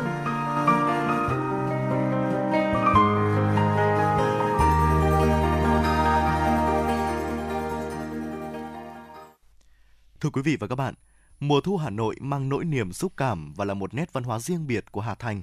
Thời điểm này năm ngoái, xê en en từng công bố danh sách mười hai nơi tốt nhất thế giới để ghé thăm vào mùa thu, trong đó có Hà Nội. Và đặc biệt thời điểm này cũng là những ngày thời tiết lý tưởng nhất trong năm của Hà Nội, là dịp thủ đô trở nên hấp dẫn đối với du khách cả trong và ngoài nước. Ghi nhận của phóng viên Hoa Mai. Quảng trường Ba Đình là địa danh từ rất lâu đã trở thành dấu ấn đặc biệt trong lòng mỗi người dân Việt Nam. Quảng trường Ba Đình chính là nơi mà Chủ tịch Hồ Chí Minh đã đọc bản tuyên ngôn độc lập. Khi đến thăm Lăng Bác, du khách có thể đến tham quan điểm đến trong cụm Lăng, gồm Quảng trường Ba Đình, Phủ Chủ tịch, Nhà sàn Bác Hồ. Thạc sĩ Cù Thị Minh, trưởng phòng truyền thông, giáo dục, khu di tích Chủ tịch Hồ Chí Minh tại Phủ Chủ tịch nói. Để phù hợp với cái xu hướng phát triển công nghệ thời đại bốn chấm không, nên là khu di tích Phủ Chủ tịch cũng đã từng bước tiếp cận những khoa công nghệ để, để tuyên truyền. À, chúng tôi thì cũng đã à, xây dựng những cái, cái tra cứu thông tin hay là xây dựng cái audio guide để phục phục vụ khách tham quan trong nước và quốc tế. Còn với Hồ Gươm, nơi được coi là biểu tượng của Hà Nội, nơi có tháp rùa cổ kính, đền Ngọc Sơn thiêng liêng và cây cầu Thế Húc độc đáo, vào mùa thu, Hồ Hoàn Kiếm sẽ trở nên quyến rũ hơn, nhất là lúc cây xanh ven hồ bắt đầu thay lá, khoác lên mình một chiếc áo vàng rực rỡ điệu đà, soi bóng xuống mặt hồ. Nắng không còn chói chang mà nhẹ nhàng chạm vào từng cảnh vật, hòa cùng phong cảnh đẹp. Vào thu, đây sẽ là một trải nghiệm bình dị mà lãng mạn được nhiều người lựa chọn khi đến với Hà Nội. Đây là lần đầu tiên tôi đến Hà Nội, Việt Nam, nhưng đây là điểm đến đầu tiên trong hành trình của gia đình tôi. Tôi đã biết đến nơi này trước đây, nhưng bây giờ mới có cơ hội thấy nó. Tôi thích nơi này vì nó rất đẹp, môi trường cũng rất tốt, người dân thì rất thân thiện. Đây là lần thứ hai tôi đến Hồ Hoàn Kiếm và lần đầu chỉ cách đây hai ngày. Đúng như bạn của tôi đã nói, đây là nơi đầu tiên mọi người nên ghé thăm khi đến Hà Nội. Xanh xanh thắm, bầu trời xanh Hà Nội, hồ gươm xanh như mái tóc em xanh, thân thương quá mặt người ơi Hà Nội đã bồi hồi và rất nhiều nhớ mãi Hà Nội ơi. Tại Hồ Gươm Hà Nội này, tôi cảm thấy rất xao xuyến bồi hồi và tôi rất mong muốn rằng là càng nhiều tuổi thì càng thấy yêu Hà Nội hơn, càng thấy gắn bó với Hà Nội hơn. Hà Nội đang vào thu, tiết trời thật dễ chịu. Ánh nắng vàng óng rất lý tưởng để dạo quanh khu phố trung tâm, ngắm những con phố cổ kính trăm mạc. Có lẽ ai đến Hà Nội cũng sẽ nhớ đến Hà Nội ba mươi sáu phố phường, những phố cổ lung linh lưu giữ nét cổ kính giữa dòng chảy của lịch sử. Phố Hàng Mã là điểm đến của Hà Nội xưa nay với vẻ đẹp lung linh của con phố với những chiếc đèn lồng rực rỡ. Từ đây, từ độ rực rỡ sắc màu đậm chất phương Đông thì phố Hàng Mã luôn là điểm đến thu hút du khách tới chụp ảnh và trải nghiệm mùa thu Hà Nội. Bên cạnh đó, nhà thờ lớn nằm ở nút giao của ba con phố, phố Nhà Trung, Lý Quốc Sư và phố Nhà Thờ. Kiến trúc mang đậm phong cách Gothic của châu Âu kết hợp với nét cổ kính rêu phong, mang đậm dấu ấn thời gian từ năm một nghìn tám trăm tám mươi bảy. Nhắc đến mùa thu Hà Nội, phố Phan Đình Phùng được mệnh danh là con đường đẹp nhất Hà Nội với cây cổ thụ lớn ôm bóng hết mặt đường. Hai bên đường, hàng vỉa hè rộng thênh thang được phủ bởi màu lá khi tiết trời thu về, làm say lòng mến hương của bao du khách. Và đặc biệt, đây cũng là thời điểm nhiều đôi trẻ lựa chọn để đi chụp ảnh cưới. Anh Nguyễn Văn Quyết, thợ chụp ảnh cưới cho biết. Cái chớm vào vụ và tần suất nó sẽ tăng lên so với những tháng hè gấp nhiều lần. Thời tiết thu thì nó mang lại cho bức ảnh nó trong và đẹp và à, sáng hơn và mang lại cái hồn bức ảnh sẽ nhiều hơn.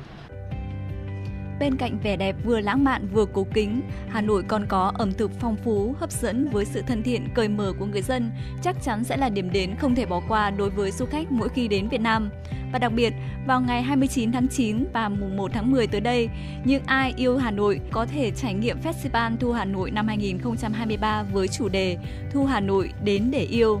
Tại đây sẽ có các hoạt động diễu hành, trình diễn như múa lân sư tử rồng của huyện Thanh Oai, rước đèn trung thu của huyện Sơn Tây, trình diễn diều Đông Anh, hoa mê linh, trình diễn múa rối cạn Tế Tiêu Mỹ Đức, giới thiệu nghệ thuật chế biến và thưởng thức trà sen Hồ Tây. Ngoài ra là chuỗi các hoạt động như tổ chức đám cưới xưa và nay, hoạt động khiêu vũ dân vũ thể thao, trình diễn thời trang áo dài, vân vân. Có thể nói, Festival Thu Hà Nội diễn ra vào thời gian đẹp nhất trong năm của Hà Nội, phù hợp và đảm bảo các điều kiện tốt nhất để du khách tham quan, khám phá những địa danh nổi tiếng, thưởng thức ẩm thực đặc sắc của thủ đô ngàn năm văn hiến.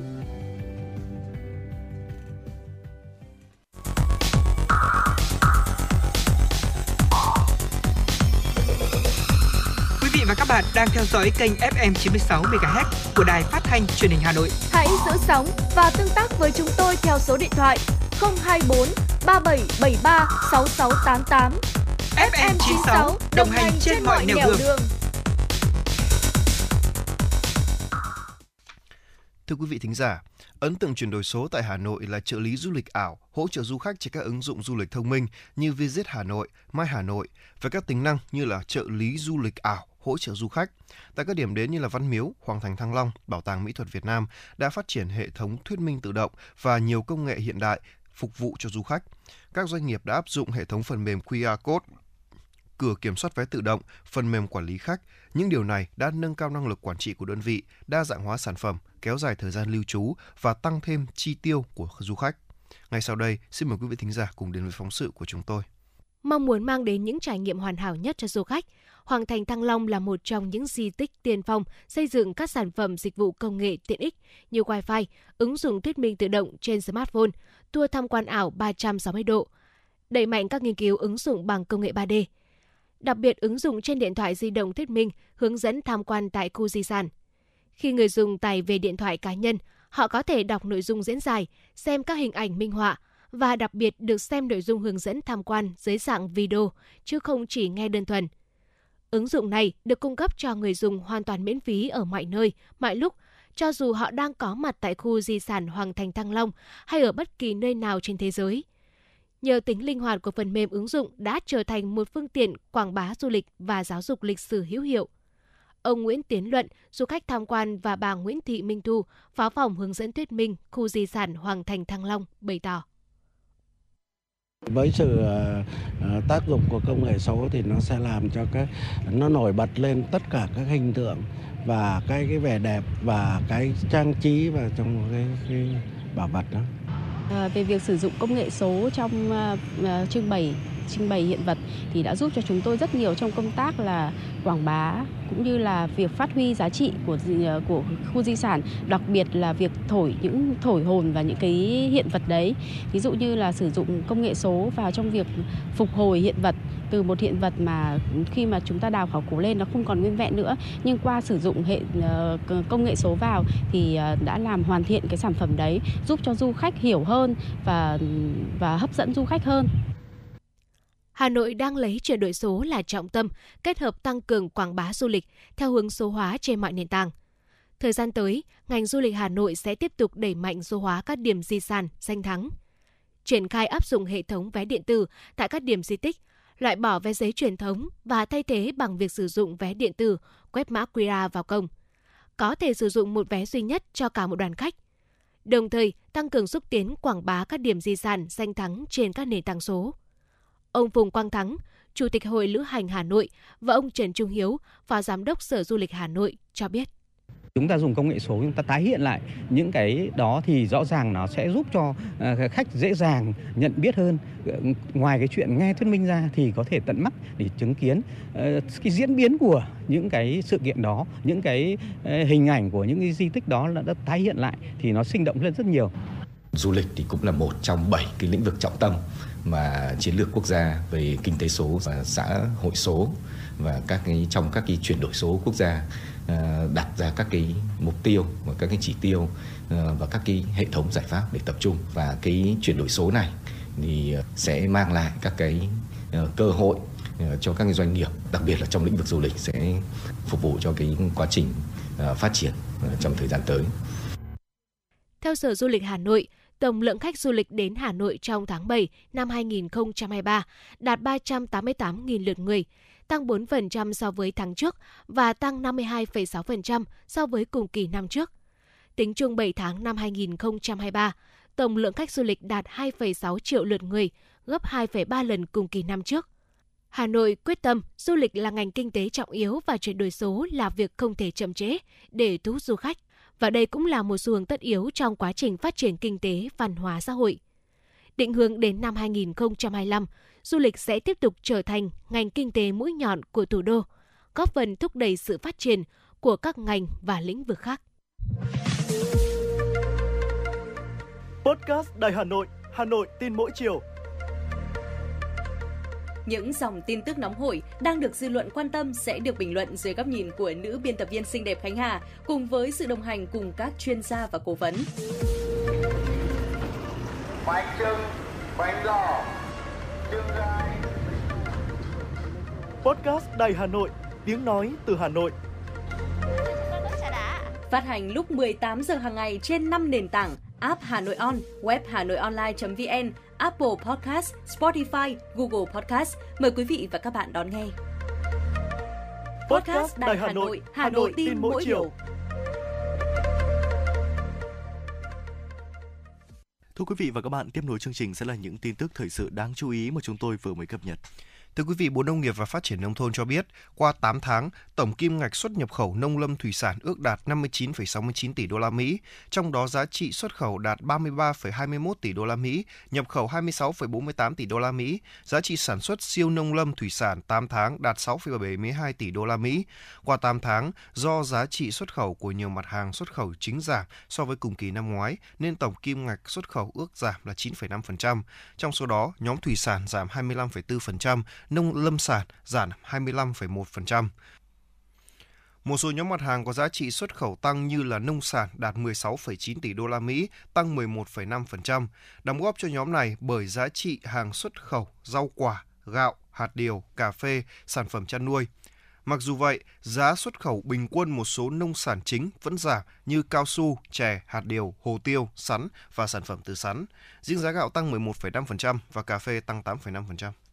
Theo thống kê, trong tám tháng năm hai không hai ba, Hà Nội có hai mươi mốt phẩy một nghìn doanh nghiệp thành lập mới với số vốn đăng ký là hai trăm lẻ tám phẩy tám nghìn tỷ đồng, tăng bảy phần trăm về doanh nghiệp, nhưng lại giảm sáu phần trăm về vốn đăng ký so với cùng kỳ năm hai không hai hai.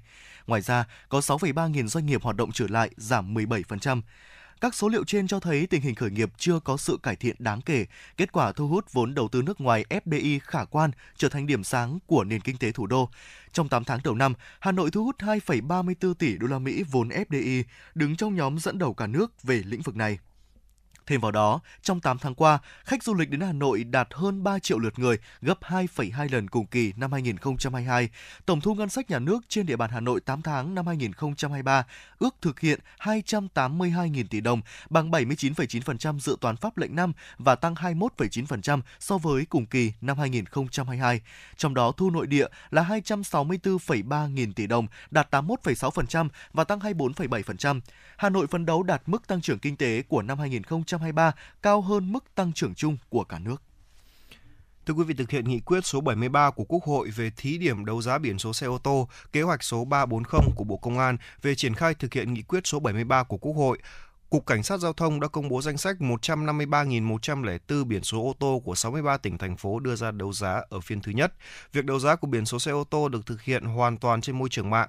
Để tham gia, người dân cần truy cập thông tin đấu giá trực tuyến tại địa chỉ d g b s chấm v p a chấm com chấm v n, sau đó nhấn vào phần đăng ký để đăng ký tài khoản. Sau khi chọn biển số, người tham gia đấu giá vào mục đăng ký đấu giá để nộp tiền hồ sơ là một trăm nghìn đồng. Đặt trước bốn mươi triệu đồng vào tài khoản của tổ chức đấu giá tài sản theo hướng dẫn và được cấp số tham gia đấu giá cũng như thông tin về cuộc đấu giá của biển số đã lựa chọn. Thưa quý vị và các bạn, theo Cục An toàn Thông tin, Bộ Thông tin và Truyền thông, hiện Việt Nam có khoảng hai mươi bốn phẩy bảy triệu trẻ em, chiếm hai mươi tư phẩy năm phần trăm dân số. Trong đó, hai phần ba các em có thể tiếp cận thiết bị và kết nối Internet, chín mươi ba phần trăm trẻ trong độ tuổi từ mười bốn đến mười lăm tuổi và tám mươi hai phần trăm trẻ từ mười hai đến mười ba tuổi dùng Internet hàng ngày, đáp ứng các nhu cầu hàng ngày như học tập, giải trí, kết bạn, chia sẻ thông tin. Trao đổi về cách thức giúp trẻ tận dụng được thông tin hữu ích, đồng thời phòng tránh được nội dung độc hại trên mạng Internet, ông Bùi Lê Chí Bảo, giám đốc điều hành công ty công nghệ giáo dục Cell bốn Me khẳng định, cha mẹ cần trở thành người bạn, người đồng hành cùng con trong quá trình trẻ tiếp xúc với mạng xã hội. Khi trẻ còn nhỏ lần đầu tiếp xúc với điện thoại, máy tính bảng có kết nối Internet, cha mẹ cần theo kèm và hướng dẫn trẻ những ứng dụng được và không được sử dụng. Cần đặt ra nguyên tắc với trẻ khi sử dụng điện thoại như tư thế ngồi, thời gian, những chương trình được xem. Để bắt kịp với sự thay đổi nhanh chóng của công nghệ, trẻ em cần được học tiếp cận công nghệ số hợp lý và phải được trang bị kỹ năng số để tạo đề kháng, tăng khả năng tự ứng phó hợp lý với những rủi ro trên môi trường mạng. Thưa quý vị và các bạn, Hà Nội là một trong mười địa phương có số người mắc sốt xuất huyết cao với gần năm nghìn hai trăm ca, hơn năm lần so với cùng kỳ năm ngoái. Đặc biệt là trong ba tuần trở lại đây, số ca mắc có xu hướng tăng rõ rệt, từ mức là năm trăm ca trên một tuần đã lên tới gần một nghìn một trăm ca mắc mới trên một tuần. Đáng nói hơn là một nửa số ca mắc có dấu hiệu cảnh báo phải nhập viện, trong đó nhiều bệnh nhân đã tiểu cầu giảm, nhập viện muộn. Vào đêm ba mươi tháng tám, một bệnh nhân nữ bốn mươi lăm tuổi sống tại quận Hoàn Kiếm, Hà Nội đã tử vong do sốt xuất huyết. Bệnh nhân đã nhập viện tại Bệnh viện Việt Nam, Cuba và điều trị từ ngày hai mươi tám đến hai mươi chín tháng tám, được chẩn đoán sốt xuất huyết, viêm gan B và tràn dịch màng phổi. Sau đó, bệnh nhân được chuyển sang khoa hồi sức tích cực của Bệnh viện Đống Đa trong tình trạng suy hô hấp, phải đặt nội khí quản. Do bệnh nặng, bệnh nhân được chuyển sang Bệnh viện Bạch Mai ngày ba mươi tháng tám và tử vong trong đêm ba mươi tháng tám. Trung tâm Bệnh nhiệt đới Bệnh viện Bạch Mai cũng đang điều trị cho hơn ba mươi bệnh nhân sốt xuất huyết nặng. Hầu hết các bệnh nhân đều đến muộn hoặc chẩn đoán nhầm với các bệnh khác như cúm, covid mười chín, dẫn đến tiểu cầu hạ, chảy máu chân răng, chảy máu cam. Thậm chí có trường hợp suy gan, viêm màng não. Phó giáo sư tiến sĩ Đỗ Duy Cường, Giám đốc Trung tâm Bệnh nhiệt đới Bệnh viện Bạch Mai cho biết. Những bệnh nhân bị ung thư hay là mắc Uh, những cái bệnh mà phải dùng các cái thuốc uh, ức chế miễn dịch kéo dài thì trên những cái bệnh nhân như vậy thì khi mà sốt xuất huyết thì sẽ làm tăng cái quá trình rối loạn đông máu và uh, có nguy cơ tử vong. Thế cho vậy mà uh, chúng tôi cũng khuyến cáo là những các bệnh nhân mắc các bệnh nền thì cần phải được đi xét nghiệm và đến các cơ sở y tế sớm để phát hiện và điều trị. Theo các bác sĩ, một vài nguyên nhân phổ biến khiến các bệnh nhân sốt xuất huyết dễ trở nặng thường là tự ý dùng thuốc ibuprofen hay là aspirin để hạ sốt gây sốt huyết tiêu hóa. Nhiều trường hợp tự ý tăng liều thuốc hạ sốt hoặc kết hợp nhiều loại thuốc hạ sốt khác nhau có thể gây quá liều, ngộ độc thuốc, suy gan, suy thận. Ngoài ra, rất nhiều trường hợp bệnh nhân nghĩ rằng hết sốt là khỏi bệnh nên chủ quan không thăm khám lại. Nhưng sốt xuất huyết thường khởi phát đột ngột và diễn biến qua ba giai đoạn: giai đoạn sốt, giai đoạn nguy hiểm và giai đoạn hồi phục. Vì vậy, thân nhiệt sẽ giảm. Điều này không có nghĩa là người bệnh đang hồi phục. Tiến sĩ bác sĩ Trần Thị Nguyệt Nga, trưởng khoa nội Bệnh viện Hữu nghị Việt Nam Cuba cho biết thêm. Chế độ dinh dưỡng đối với bệnh nhân sốt huyết rất rất quan trọng. À, chúng tôi theo dõi rất là nhiều những bệnh nhân ba ngày đầu bị sốt rất cao, rất mệt. Và nhiều bệnh nhân chán không muốn ăn hoặc là cảm thấy đắng miệng không muốn ăn. Nhưng những bệnh nhân nào giai đoạn đó mà cố gắng ăn đủ bữa, đảm bảo đủ chất dinh dưỡng, đặc biệt là đạm, thì đến giai đoạn sau các cái biểu hiện biến chứng nó rất là là ít gặp. Mặc dù có những bệnh nhân tiểu cầu giảm rất thấp nhưng mà không có biểu hiện biến chứng. Hoặc nếu bệnh nhân có những biến chứng thì chúng tôi điều trị cũng rất là, bệnh nhân rất dễ hồi phục. Các chuyên gia nhấn mạnh, đối với sốt xuất huyết, vấn đề chủ động phòng dịch của người dân đóng vai trò quan trọng. Phó giáo sư tiến sĩ Phạm Quang Thái, Phó trưởng khoa kiểm soát nhiễm khuẩn, Viện Vệ sinh Dịch tễ Trung ương nhấn mạnh. Nguyên tắc cơ bản nhất của phòng chống sốt xuất huyết là cái sự vào cuộc của người dân, sự vào cuộc của cộng đồng. Nếu như những cái việc đó nó vẫn còn chưa được thực hiện một cách rộng khắp như những cái năm trước đây, chúng ta nhớ là những cái năm như là hai nghìn mười tám trở về trước, chúng ta thấy hai nghìn không trăm lẻ tám trở về trước, chúng ta thấy rằng là những cái hoạt động để mà thu hút cộng đồng trong cái việc phòng chống muỗi được thực hiện một cách hết sức bài bản và quyết liệt. Thì những năm gần đây những cái hoạt động này chúng ta vẫn làm nhưng mà nó chưa được cái quyết liệt như ngày xưa. Chúng ta thấy rằng tuy nó là những cái hoạt động mang tính chất phong trào thôi nhưng mà nó sẽ phải có sự vào cuộc của chính quyền, của các ban ngành đoàn thể, của người dân.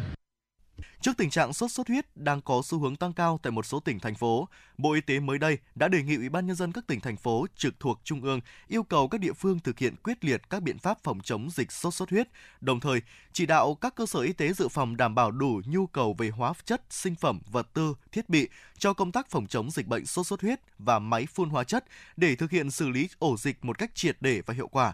Bộ Y tế cũng khuyến cáo khi nghi ngờ bản thân mắc sốt xuất huyết, mỗi người dân cần chủ động đến thăm khám tại các cơ sở y tế để được bác sĩ chẩn đoán và chỉ định xét nghiệm phù hợp, tuyệt đối không tự ý điều trị sốt xuất huyết tại nhà. Vâng, thưa quý vị thính giả, đến đây thì thời lượng của chương trình Chuyển động Hà Nội chiều xin phép được khép lại tại đây. Mọi ý kiến đóng góp cho chương trình xin mời gửi tới email tin tức ép em chín sáu a còng gmail chấm com hoặc gọi đến tổng đài không hai bốn ba bảy bảy ba sáu sáu tám tám. Mọi ý kiến đóng góp cho chương trình xin quý vị gửi đến email tin tức ép em chín sáu a còng gmail chấm com hoặc gọi đến tổng đài không hai bốn ba bảy bảy ba sáu sáu tám tám. Còn bây giờ xin được kính chào tạm biệt và hẹn gặp lại quý vị thính giả trong các chương trình lần sau.